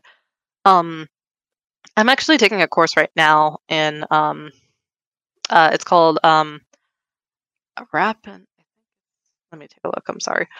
um, something with rap, rap music, identity, and culture. Okay. Um, and we've talked about a lot of like how rap artists and uh, specifically black artists, um, how they've been incarcerated just for like their lyrics, like just for like their songs that they write about because of like you know like everybody knows that like rap does have darker undertones in their lyrics and it's like that's you know yeah that's true but that doesn't mean like when you reflect on like stuff like the art versus the artist that doesn't mean that this artist like goes with those um uh what's the word uh morals Mhm. like a lot of the times uh the roots of those came from being written about like escapism like because of when the where the origins of like rap and hip hop originated. Um because they came up from like upstate New York and everything um that area and at the time in the 70s um those areas were being severely defunded. And so a lot of those areas and neighborhoods especially with like migrants not only just like black people but like asian americans and uh, jewish people were in poverty and so Hmm. not only that but like programs were especially defunded like social services and like security and all that they were you know non-existent and so that's why quote unquote those areas are more dangerous but it's not that they're more dangerous is that there's less protection there Hmm. and that rule still applies today it's like when people talk about like oh the hood and everything like it's not the hood it's just less protected like please stop saying that one thing with Myers Briggs, Mhm. uh, part of it, mm, this becomes a kind of a. There is some. It, it's a hard thing to do, but there is trying to separate the artist from the art sometimes. And like there's morality to it, and there's also, but it's worth analyzing to see whether it really is uh, does have a racial tinge to it. But if there is still worth to it, then it should still be maintained, even if the creator is not great. Mhm. There, because there is a push uh, by some, not not a lot, but by some, that they feel like some of the scientific method, like the scientific method, should be done away with, and we should do something different because it came out of like the Enlightenment period, which was you know a bunch of racist white dudes. Mhm. But the scientific method is is gold. It's solid. And why would you just cause do that? Yeah, I agree. Like, um, knowing with what I've worked with in research psychology, um, I mean, just like in science uh, alone, I feel like this is like a type of method that when even if it was theorized by different people, it would boil to the same thing. Hmm. Just because, like, philosophically, that's a lot of the reason and like a lot of the formation that we make when it comes to like asking questions and like formulating ideas, like literally just if then because. Um, I do think it's important to know like the roots of um everything. Like I do think it's important to know that like you know, and like in your example, you know, since this came from enlightenment, that was also a time where it was more westernized colonialization was happening. So that's something to keep in mind. Um, however, like that goes to say with that just because that happened doesn't mean we should eradicate it because that happened.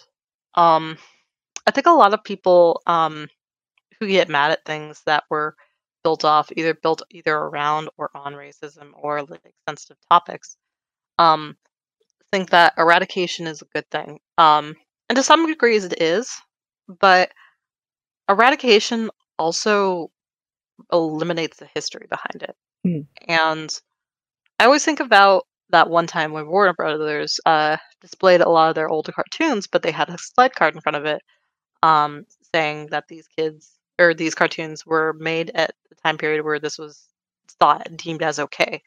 And you know, we're not we were displaying this to assure you not that these are okay still, but at the time that they were, and that they are no longer considered okay. Um, and I think that's important to note when it comes to like erasing erasure of, you know, roots because if we didn't know about you know history, like if we don't focus on it, then we're doomed to repeat it. So, um, yeah. if it's like if it's not taught and if it's not like critiqued or um you know worked on and everything obviously it's going to happen again Yeah. um so that's where i fall on that kind of thing That that is something I find, uh, but I don't agree with from the left side of things. Is yeah, er- eradication. They're all about just get rid of it all, Mhm. and well, then we don't know it existed. Then we will repeat because history, yeah, can be quite deterministic. Mhm. Because I think I think Disney's doing the same thing where they are here's a bump like for like Dumbo. They were like, here's a just let you know there's some racist ass birds in this thing, Mhm. and uh, I think like Fantasia also has a Mhm. has that character, and so they're like, yeah, just there's some things here. I don't know if they did that to. They might have done it to Princess and the Frog. but I'm not sure. I'd have to check. I think princess's frog was fine because i don't think there was any uh like racial t- caricatures i think uh princess and the frog was made early enough for those to not be as Mhm. existent um I wonder. uh at that time I wonder about Oh, that just because like corporate because the the tone deaf thing that was done like not Disney but uh the tone deaf thing that was done was getting rid of Gone Gone with the Wind. Like no one was watching that anyway for the most part. Mhm. But you could have you I think yeah putting like this is a part of history just putting a bump here is like doesn't just having it doesn't mean we endorse it kind of thing I think is a better way to put it. hmm I'll do another scientific. Whoop, Oh, I, I was just gonna say I actually have never seen Gone with the Wind, so Same. I don't really know what what it's about. oh, it's it's uh, it's like slavery times, and it's kind of oh, I see. like there's a mammy character Mhm. and let's see how does it put it uh, i don't i don't think it just i think she's like the nice slave owner so i'm like i can't remember anymore because i've not seen it either i just remember people telling me about it like Mhm. people just don't watch that movie anymore Yeah, like there's more, there's new media to be consumed. Mhm. So like another example of this is the science community had to make a choice after world war ii so i won't go into detail but the nazis did some effed up stuff to the jews in the name Mhm. of science they did some things Mhm. very horrible things. And the scientist community question was, do we seal this or do we use it? That was the question. And at the end of the day, they decided we'll use it because it gives uh, meaning to the lives that were lost. Mhm. And yeah, it was it was a lot of pain studies. I'll, I'll go that far with it. Uh, and so we learned a lot about pain tolerance, and so it was extremely helpful. Mhm. Uh, it it would have been a it would have been bad for us in general. I think just in some science if we just sealed that stuff. Mhm. Yeah, because like it just uh, like again, it just reflects history and like you know, if it weren't like we would just suspect that for it to not have happened if it was you know eradicated. Therefore, you know, who knows how we would have repeated it. Hmm. Um, like I remember there's also I think it was done at the same time. I'm not quite sure, but there was an- another um uh scientist who did the same things on um uh black people, more specifically black women, because they operated on them without anesthesia. Uh, because they believed they wouldn't feel as much or if, and at all any pain at all. Um, which was obviously untrue. Wow. Um, yeah, it's um. I believe there was a statue of him somewhere. I don't remember where. Yeah, Ugh. yeah. Um, I think it's New York. I'm not Mm. certain on that, but yeah. Another um interesting thing kind of related to that that I just recently learned is how um uh so in your liver you have a certain like pH level, I believe, Hmm. or something of the sort that is like determines how well your liver is. And I forgot how this was determined, but in the older days with black people, it was determined that there was a certain like numeric division that applied to that pH level with black people in their liver. And so that would affect greatly, like, and still does to this day for some reason, how like liver transplants would work, how like um just anything related to the liver, like health with the liver would be handled with black people. Like and it was the the number was so significant that like it would make like even an intolerant amount of pain um seem like nothing when you multiply it with this factor. And so it made it like nearly impossible for um black people to get liver transplants and ultimately a lot of them would die because of it. So and it's still like a common factor, I think. Like I literally got this factoid from like TikTok. Um oh, so it's it's it's really like like kind of resuming what we or connecting what we talked about earlier with like reform versus abolish. It's like a lot of these things like so many of these things are rooted like with beliefs that would just that aren't that don't matter or never mattered in the first place anymore. So Hmm. it's just a lot. Or it's just they don't make any sense. Yeah. Like they Oh. don't. It's just hor- that's horrifying, honestly. Just ugh. It's very horrifying. And it's like you know, my mom has like, you know, pushed for um my mom and also some other members of my family have suggested not to enter the medical field since you're going to be studying psychology and I'm like, uh no. Um one for one thing because I get I do get squeamish Mhm. uh to some degrees. But um another thing is just because like I, like even though I would love to, like I do think it's important um that there's more like black doctors and just people of color doctors. Um it, it just it, it's not something that I would want to put up with. Um Yeah. like for myself. Like it, it, it's a very selfish thing, but I mean like that's just how I would prefer it to be with me. Um, because I, even though I do agree with that factor, I also agree that there's needs to be more black people in other like careers in general, like in in psychology, um, in uh, animation, and like and basically all the careers that I've been kind of like discussing. Oh, for sure. Uh, like with with any of them. Uh, that's that's an annoying thing. Uh, with everything's just white. yeah, yeah. what What's also weird is let's let's go back to animation. Um, Mhm. when people draw black characters and people are like, well, "What's with this? What are you doing? Uh, uh, doing?" They'll be like, "Why are you drawing black characters?" And it's like, Uh, I'm drawing what I want to see. like, it's like you, you got to make the change you want to see, so you got to draw characters. But like, people just be mad you're making black characters instead of like white characters. Like, come on. My favorite response is when people would like take um you know a bla- like a random black character that probably everybody will know of and like okay well what if I drew this character white? How would you feel about that? And it's just like well first of all that's racist mm-hmm. because well, ultimately black blackness is like an identity that is meant to like that hasn't been represented.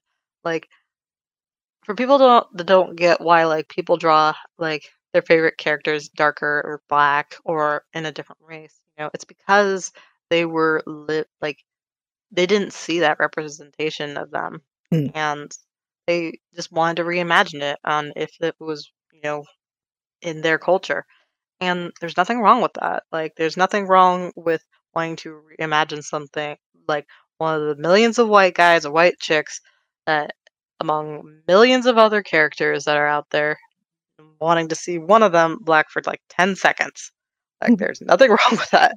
I would like to assure everybody that your old your your favorite old favorite character is still there. They're still white. You don't have to raise a fuss over it.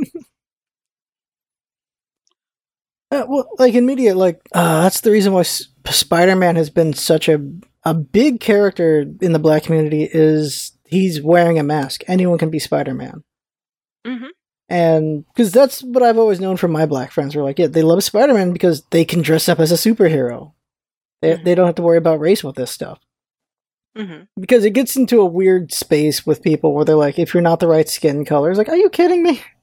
If you're do Yeah. the the number of white people doing Japanese characters because anime, and just like, come on, come on, just let people be what they want to be. Um, I don't know, arts. There's there's a lot of weirdness in when it comes to art, and especially with just coloring, like of like Pokemon with Nessa. Oh, I was gonna mention that. So much chaos when it came to Nessa. I just, uh, It's like, and it just like shows that like it's not even about like people who want to like see more diversification. It's just about the system itself. Like, it's just, just about you know, you know, the racism that's even roo- rooted in the art community and like in the design community. Because reality, you know, there's not that many like Game Freak I, is was top tier with the designs for this Pokemon game. Like, there was a lot of dark characters in this game, and I think that was a really good thing and a really good feature. Um, and just like how people turned that into like a joke and like not only Westerners but Easterners too. Like I, that's something I'd also like to talk about and how like there were certain Eastern artists like that were were also drawing Nessa White to like troll or whatever and everything. When in reality, Ooh. there's a big colorist colorist issue there too. oh yeah, if we think the West is racist, woo, the East is extremely racist as well. Uh, you can just take India. Like, the whiter your skin, the more pure you are to them, which is so weird. My um uh one of my for roommates for my first year of college, she went to Korea. She would travel a lot and she would go to like South Korea a lot. Hmm. Um and she's in particular, she is Asian. I forgot what uh, what her ethnicity is specifically. Um I believe Filipino. I'm not certain. Um But what food But did she she was- eat? That could tell you some clue. kimchi. Okay, so she really likes Korean stuff. All right, okay. Yeah, like I But she had a huge jar of kimchi. So she had Korea boo then? I wouldn't say she's a Korea boo because she wasn't like obsessed with it, but But um, she just likes Korean. Okay.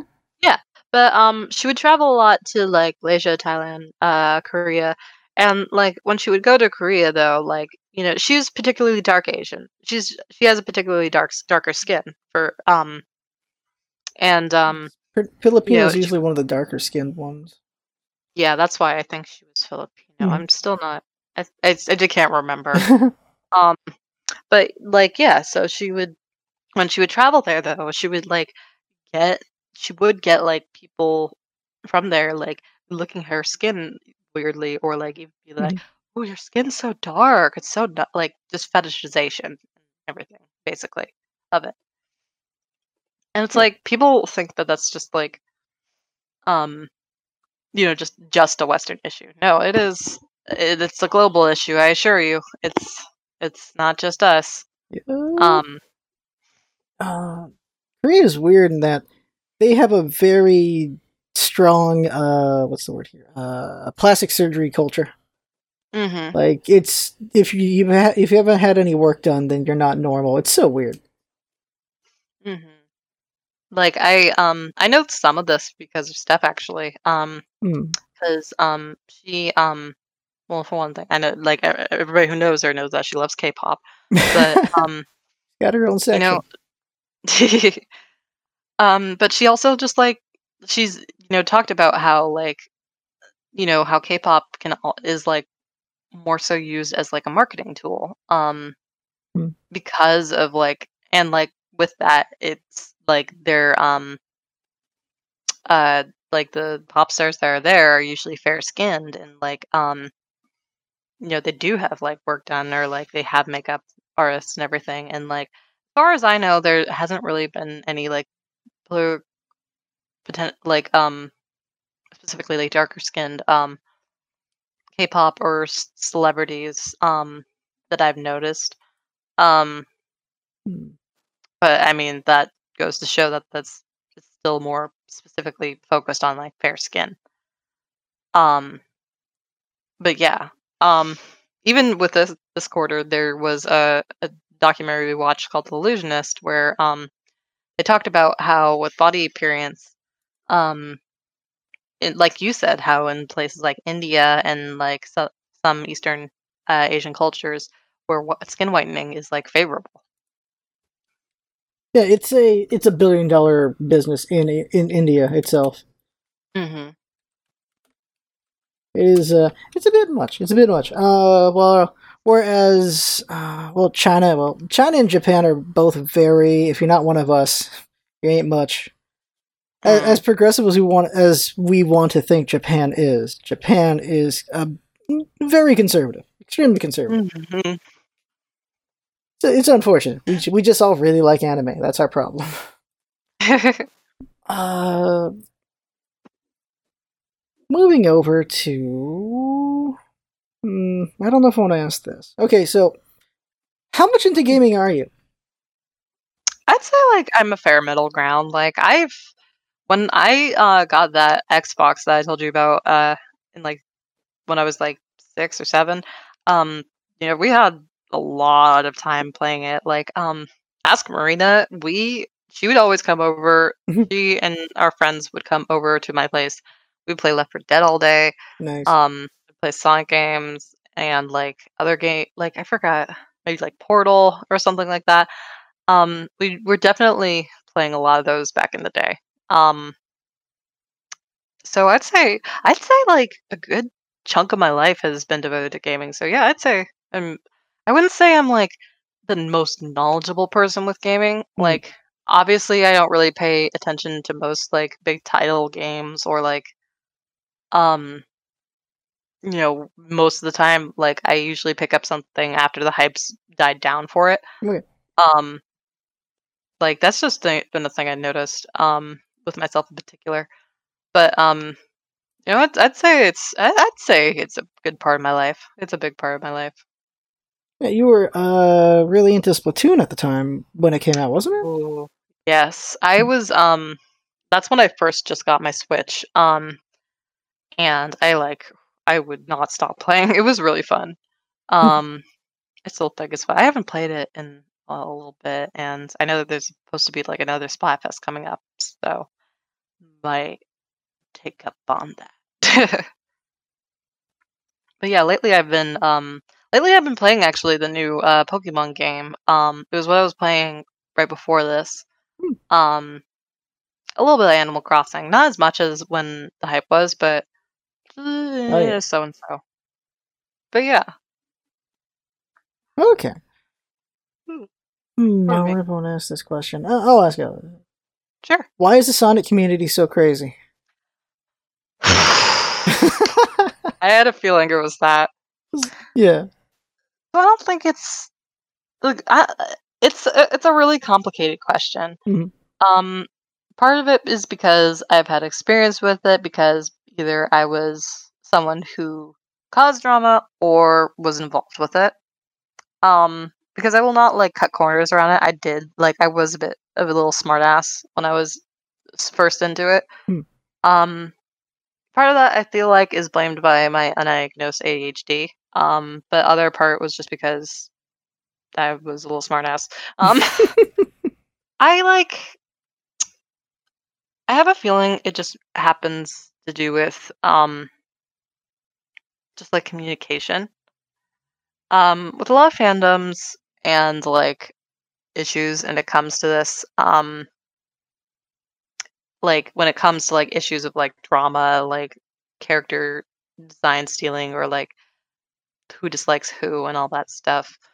Um it, it, it all like when it boils down to it comes to communication. And I'm very I can say with confidence that I feel like that's something I've gotten better with because of reflecting from my past. Like something to remember that is important for anybody to take in is that your mistakes aren't worth it as long as you rem- like learn from them. Mm. Um, your like your mistakes. I'm trying to make sure I worded that correctly. Oh, your mistakes are worth it as long as you learn from them. Mhm. And you know, I think that's important because um, a lot of the stuff that I was involved with, um, trigger warning for um, somewhat se- sexual assault. I won't get into it into it, but like it, it can it consists with that.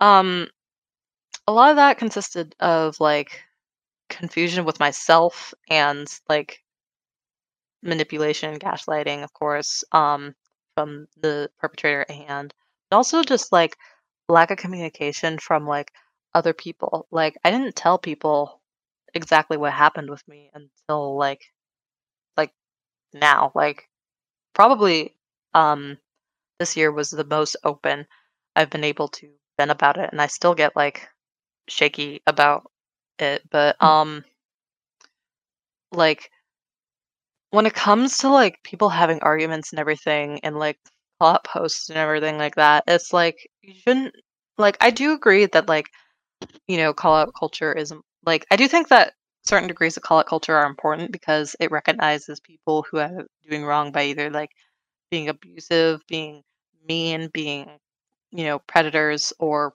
whatever bad things that they're doing. Yeah. Um but I think a lot of that is confused with the people who are involved because they were involved. And that like is where the communication diverges.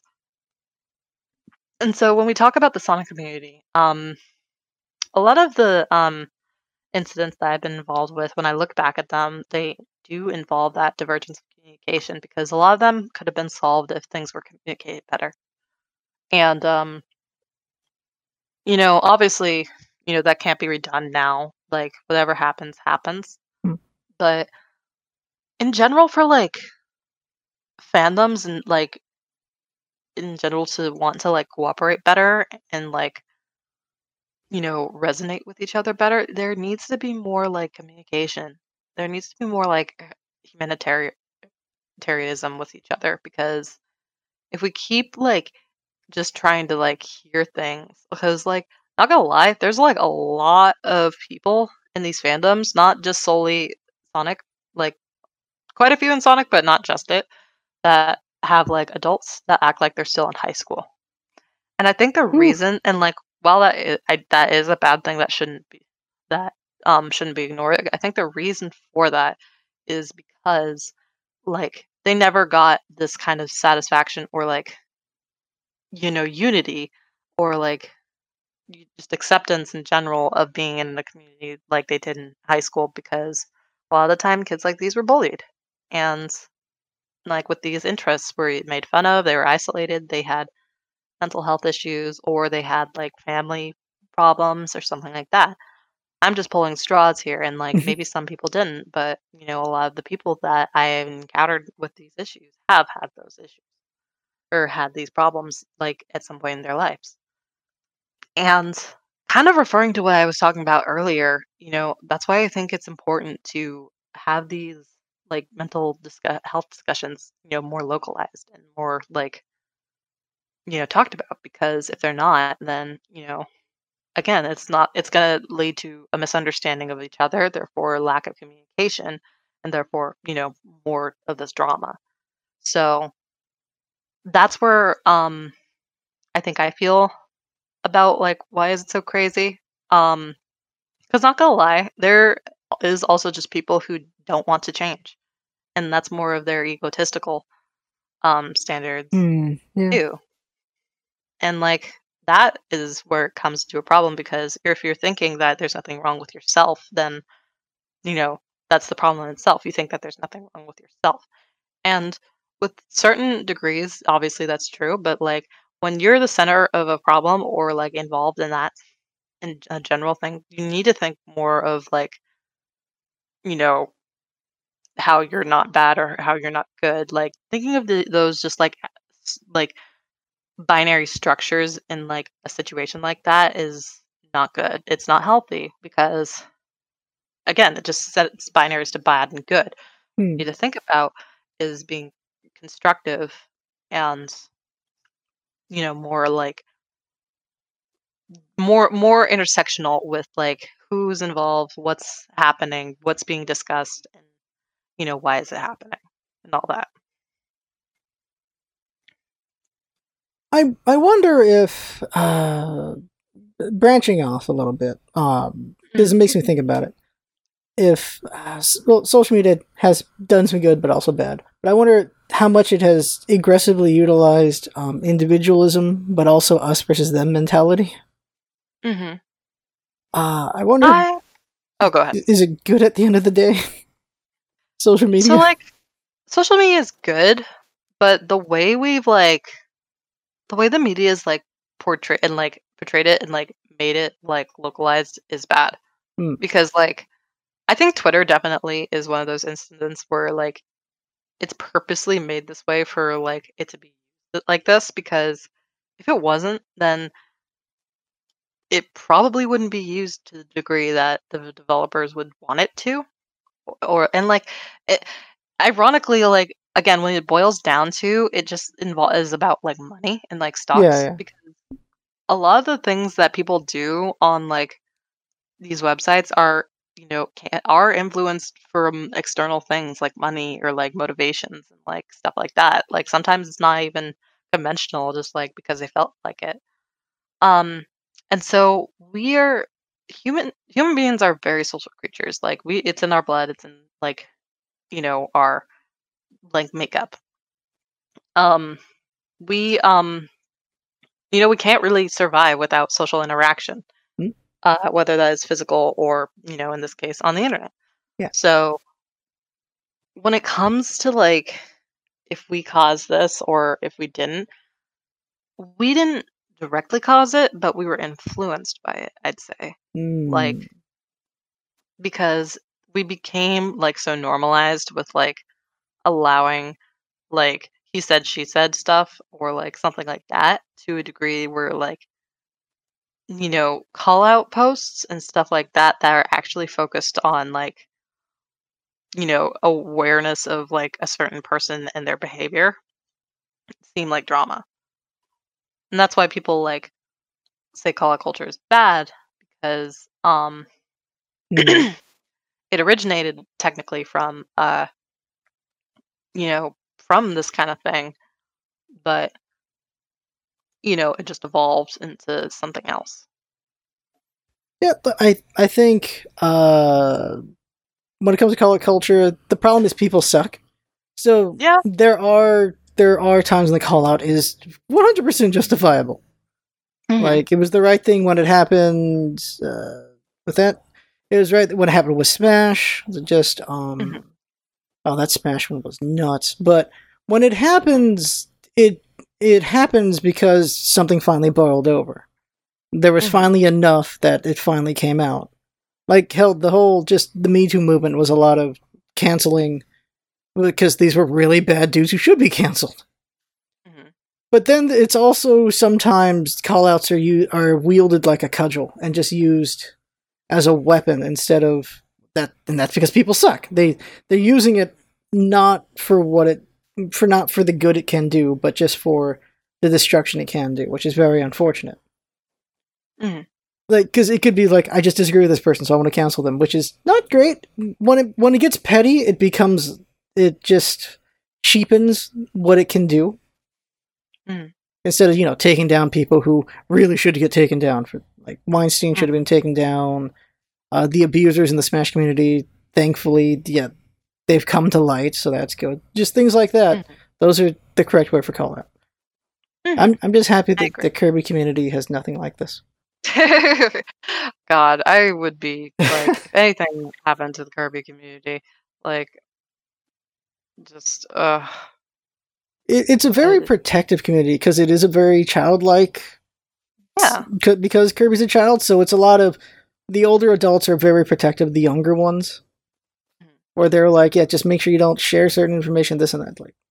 Because I think it's seeing what other communities have done. The Kirby community tries to protect itself Yeah. because it would really be so. It would really hurt if something some scandal came out of Kirby community. It's the same thing with more aggressively. The Animal Crossing community is way more aggressive about being nice.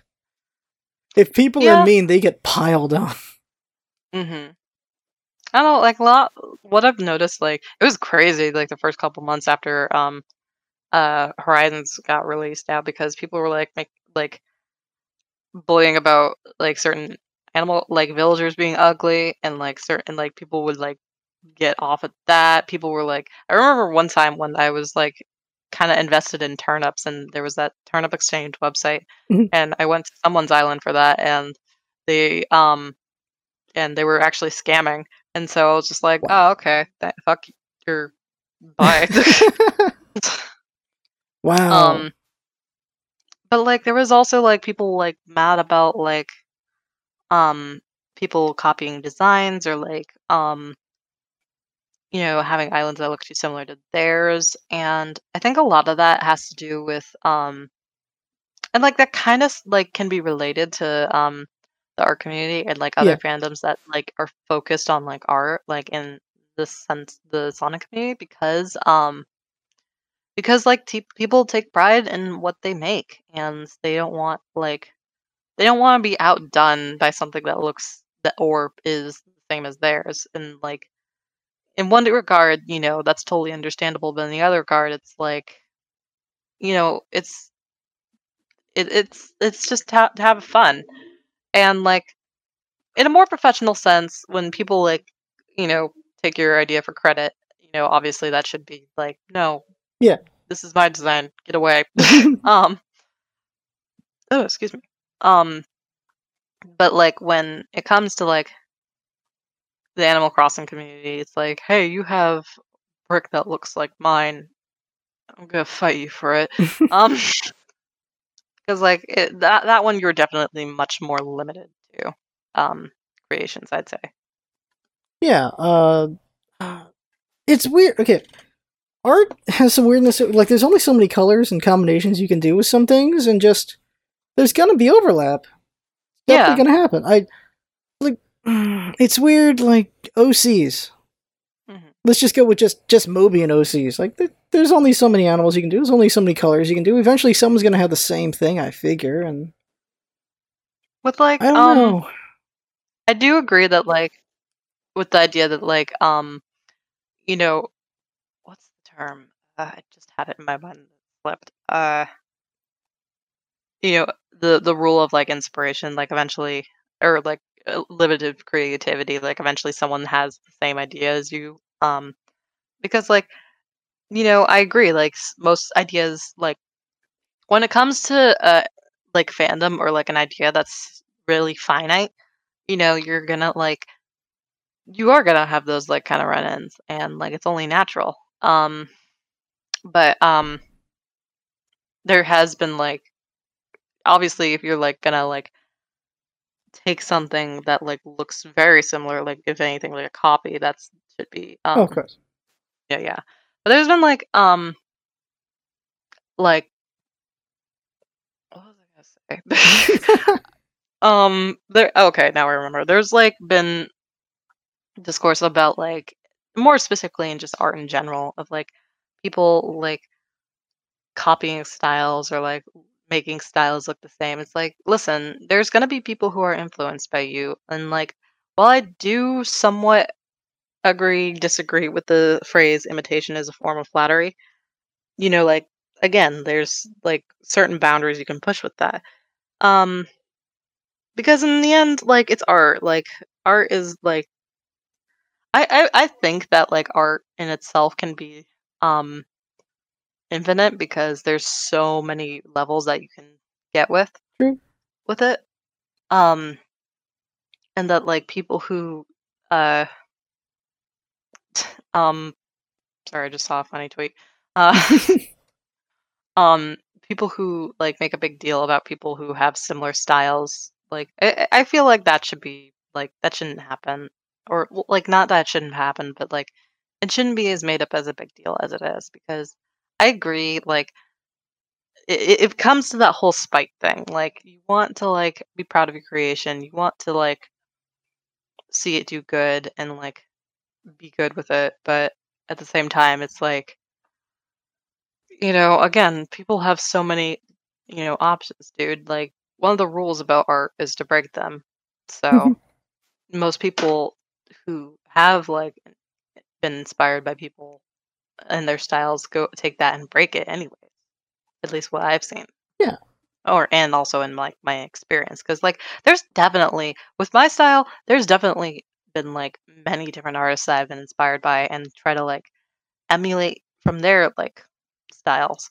But like I also try to like make myself look or make my stuff look, you know, like its own thing because I want to have like um my own distinct kind of recognizable uh Hmm. thing. And obviously like you know, there's definitely going to be styles that look similar. Like it's because I'm influenced by those styles that it looks similar. So there's no working around that. That that'll just happen. But um you know, it's just breaking the rules and all that stuff. Mhm. Like, look, no person is an island. Everyone's seen Mhm. drawings their whole life, so Mhm. uh, that's going to influence them in one way or shape or form. And just yeah, there's going to I mm, to to the to the little degrees. Yeah, there's everyone's got a different style, but there's going to be a lot of overlap as well. Hell, not all the manga in the world got drawn by one dude. Uh, Yeah, like exactly. a lot of people get really good at a specific style. hmm So I don't know. Oh, yeah, I got you, dude. Uh, Yeah, you just you you find your style, or other people like you. It's like you said, "Oh, that looks really cool," and then you just try to make it yourself because you, and then that influences how you draw, Yeah. and that's that's you growing. Like just you're just growing into whatever you're growing into. Yeah. It, it'd be like I don't know, just same thing with music. Just saying like there's only so many ways you can play a chord. Hmm. I don't know. I I think as our age goes, it's more just what has influenced us if we can actually identify it. hmm like noting that or just well things have, no- have just everything we've done is just uh, a combination of a bunch of things we've seen and learned and things like that Oh yeah, definitely. It's it's not the exact one to one but just that's why saying like art commissions or prices that's why they get bigger and bigger with time. It's like oh you're not paying for like the hours you're also paying for the years. Mhm. it's like i think it was uh, it was van gogh or it might be another guy where he took like a year or two years to draw a cat or a duck. Mhm. and then it, it's finally drawn. Is like it wasn't they weren't just paying for like the hour it took to draw it. They were paying for like the years it took to draw them hmm or I remember there was a commission, and they're like, "Well, how much does this cost?" I'm like, "Why does it cost so much?" She's like, it, "You're paying for my entire life. Mhm. my entire life is this uh, painting right here." Takes me back to the DeviantArt days when I was just like getting familiar with um commissions and like what those were, and I was just like, I can get paid for doing art. Oh, awesome. um, but like li- really early on, my prices were like it was like also delved with the point system that it had. Hmm. Um, they were like technically twenty five cents. It was so crazy to look back at. And meanwhile, like I've been like considering um reopening commissionings uh since the um for one thing the um the unemployment benefits are over and um not gonna lie, I don't really feel confident going out in the world and working right now. yeah. Um but uh and also um just because I want to work on more examples uh for like portfolio reasons and just like you know in general. Um but I'm considering revamping my prices to like probably around a higher range. Like I Mm. feel nervous doing so because I know like with a fandom standard, um most people don't have that much. And especially with the time like this where, you know, Yeah. Financial crisis basically everywhere. Ooh. I know that's like, you know, it's very like hard to have funds and all that, but at the same time, I'm also in need of funds. and like it's selfish to say because, you know, it is, but it's also for my my you know living um uh and like art again is a luxury like people don't remember it as it was but art is technically supposed to be like a luxury and you know i feel like referring back to DeviantArt that point system really screwed over with how people price things because of how Hmm. it was made um because if it wasn't like that like i feel like a lot of people would be um uh pricing their stuff higher and like valuing their art more to that standard um because like even though like people like even if people don't want to like um you know price it that high that doesn't make it that's that's still like like when you um for the people that do want to price it that high it's not fair to them when you say that someone else's prices aren't the same or cheaper and all that Mhm. so It- yeah It gets it gets really muddy when you start comparing artists' commission prices and stuff like that. It's it's uh it's not a great it's not a great area. hmm Um, oh, random. Oh, I'll make this about myself a moment.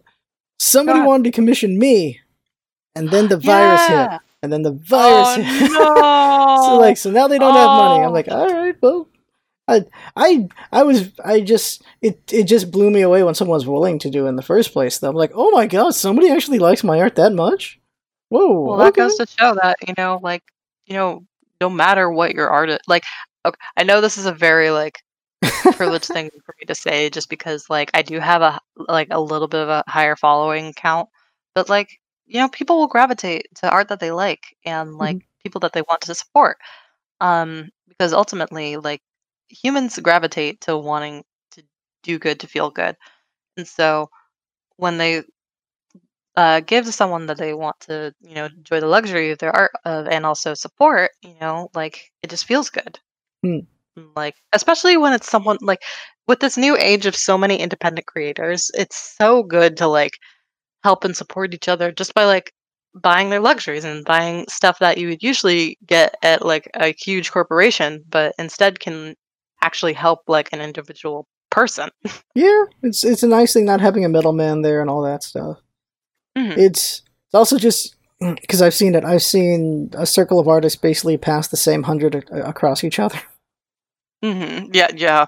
That's that's that's the friend group right there. Yeah, it's ooh, like I, the whole the whole thing with the virus. I just it, it's everyone should be don't don't want it necessarily, but everyone should be a little stressed out about just how the economy's doing right now. With it. Not great. Yeah, and I feel like everything is just gonna like no, nothing nothing's gonna be the same after this. I can totally like guarantee that like nothing will feel the same, be the same. Like even if nothing systemically like changes because our government is stupid, there Yeah, nothing is going to feel the same. yeah, Like we are not going to say feel the same way about each other, about you know our government, about like everything because of how many how universal this whole thing has impacted.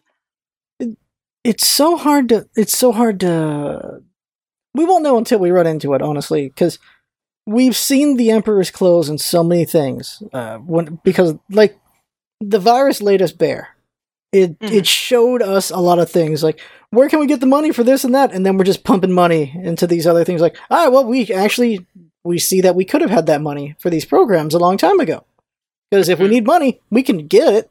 We've definitely proven we can just get that money. And just the double standards of a lot of things.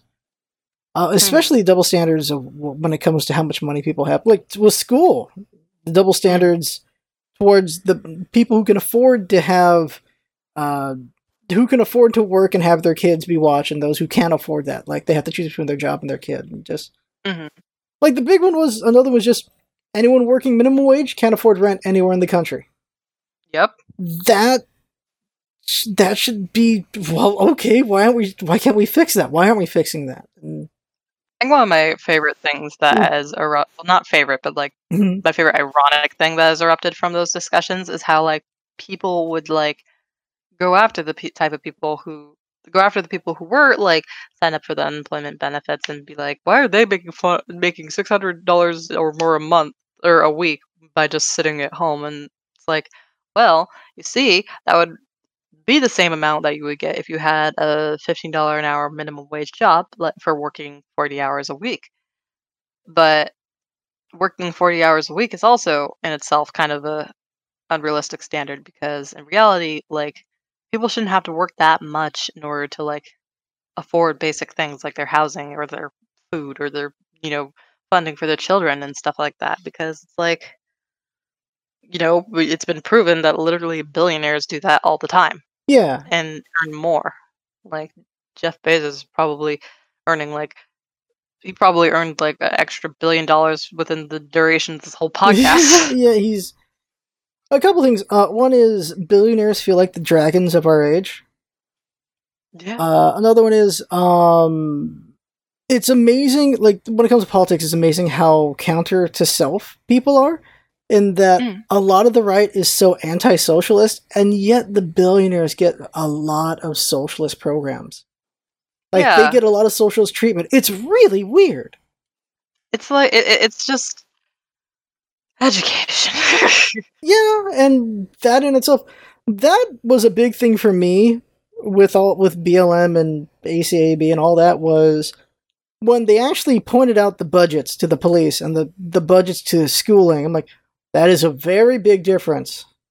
yeah, like is astronomically different. I forgot. Um, I believe, thankfully for what for Seattle, um, specifically, they cut the funding in half for um Wow. uh, Seattle PD.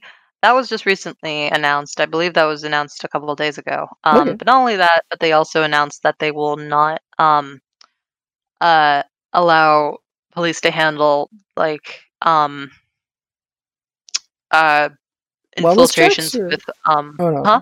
I thought it was gonna be wellness checks, but okay. Uh, Oh, I'm not sure about that one. Um, but uh, infer- interference with uh the homeless population. oh, Uh, because in particular, uh, Washington does have a pretty high um, homeless population, but it's mainly because of Mr. Amazon, um, and how many like people like because his um he made his business here up in Washington. Um, how many how like that raised the rents of everything because more people were coming to start working with Amazon, um, Mhm. which led to like you know again an increase in rent and mortgage and you know just down payments and all that. Therefore, more homeless people uh, than we had. Like we Ooh. could, you could afford like a two bedroom house where I live, or two bedroom house, two bedroom apartment, uh, for like twelve hundred dollars where I live, uh, like a couple years ago, and now it's Oh. like on average around two k, the average. It's like, how is that? wow, twelve hundred sounds amazing.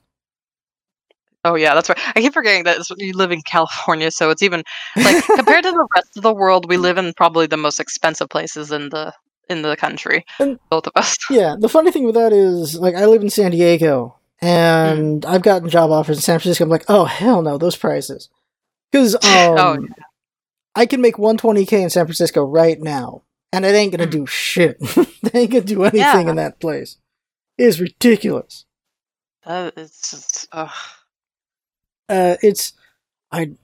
This is what came like a theory came out, and I'm actually curious if it will happen. Is uh, the cat came out of the bag where a bunch of businesses like, yeah, we can do uh, satellite work because it's just an office job. You can work from home.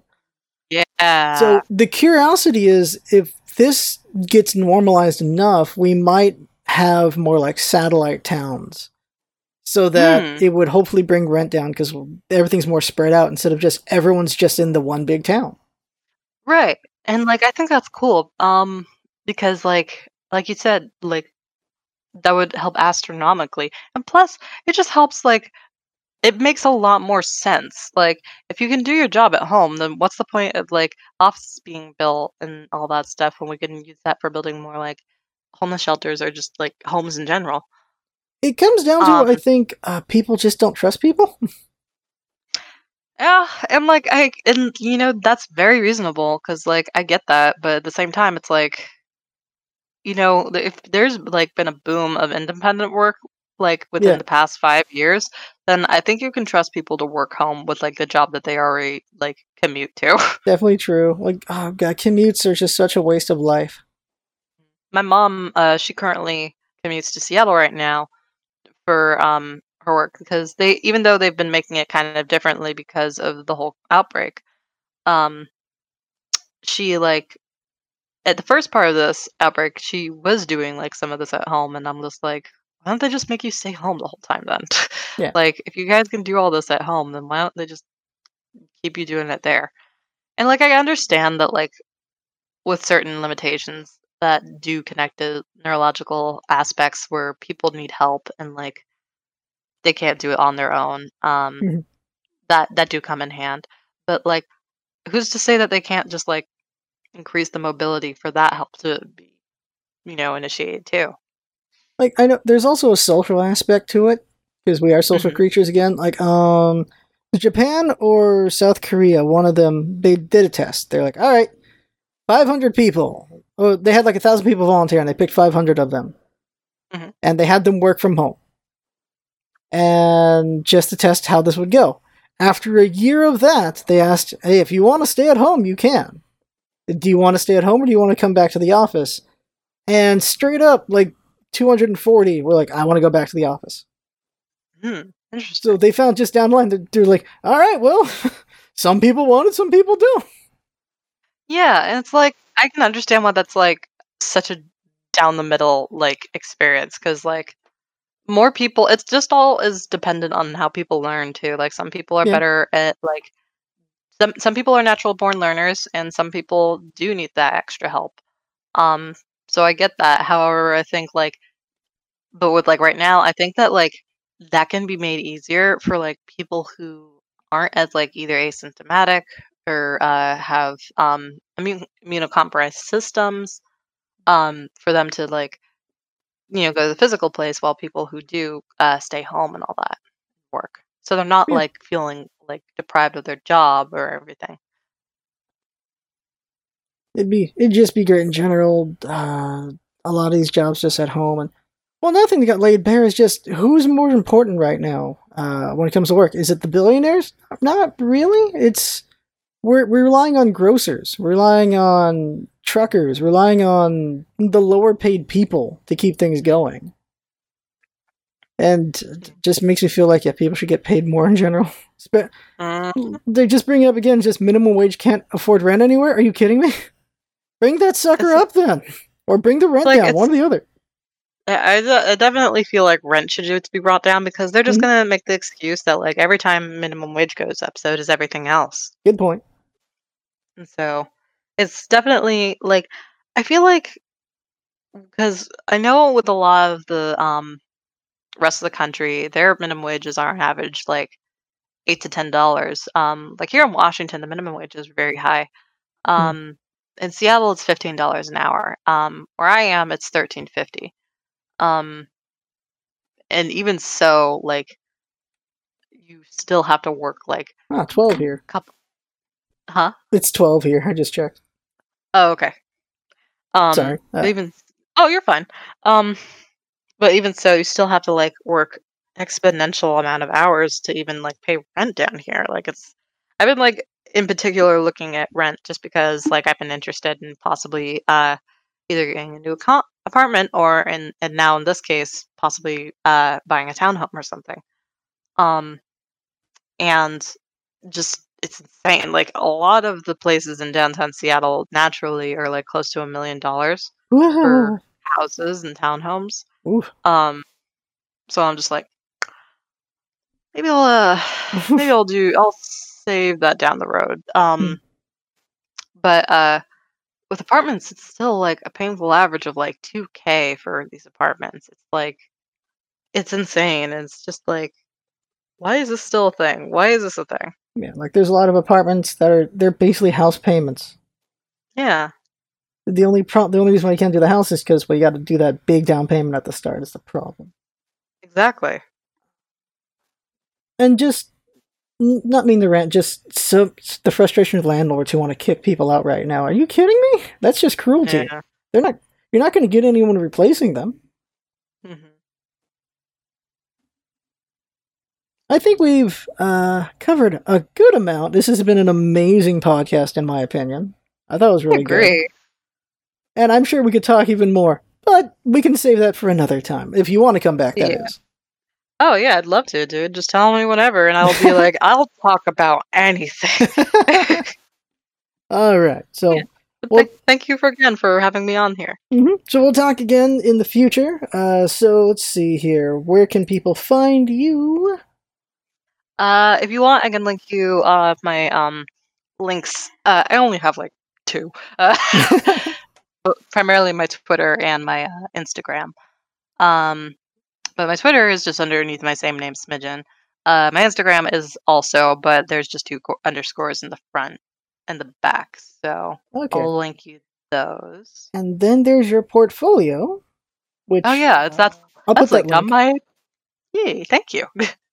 Put that link in the YouTube description. Uh, they can also find it on your Twitter, your portfolio. So yes, sir. that go. well.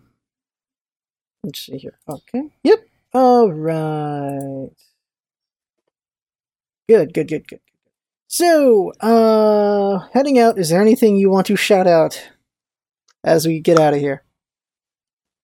Uh, wear your mask. uh, love of God. Yeah. Um, uh, if you can, attend your local protests or support Black creators or Black uh, businesses or Black anything. Uh, gay rights. All right. There you go. Eh. So this has been basically a podcast with Jen. And uh, next time, I have no idea who I'm getting next. Uh, we'll see when that happens. Uh, thank you everyone for watching, and if you found this interesting, then share it. Just no, just share it. Forget it. Whether you liked it or not, just share the dang thing. I want to be more popular. I want more friends. um, I- this was good. I thought this was a really good episode. That's all I I really think it was. So yeah. So it's been a basically podcast. I have fun. Hope you have fun watching and listening. That's what's all about, isn't it? Having fun. Thanks for coming by, and see you next time. Uh, you can say bye. Oh, bye.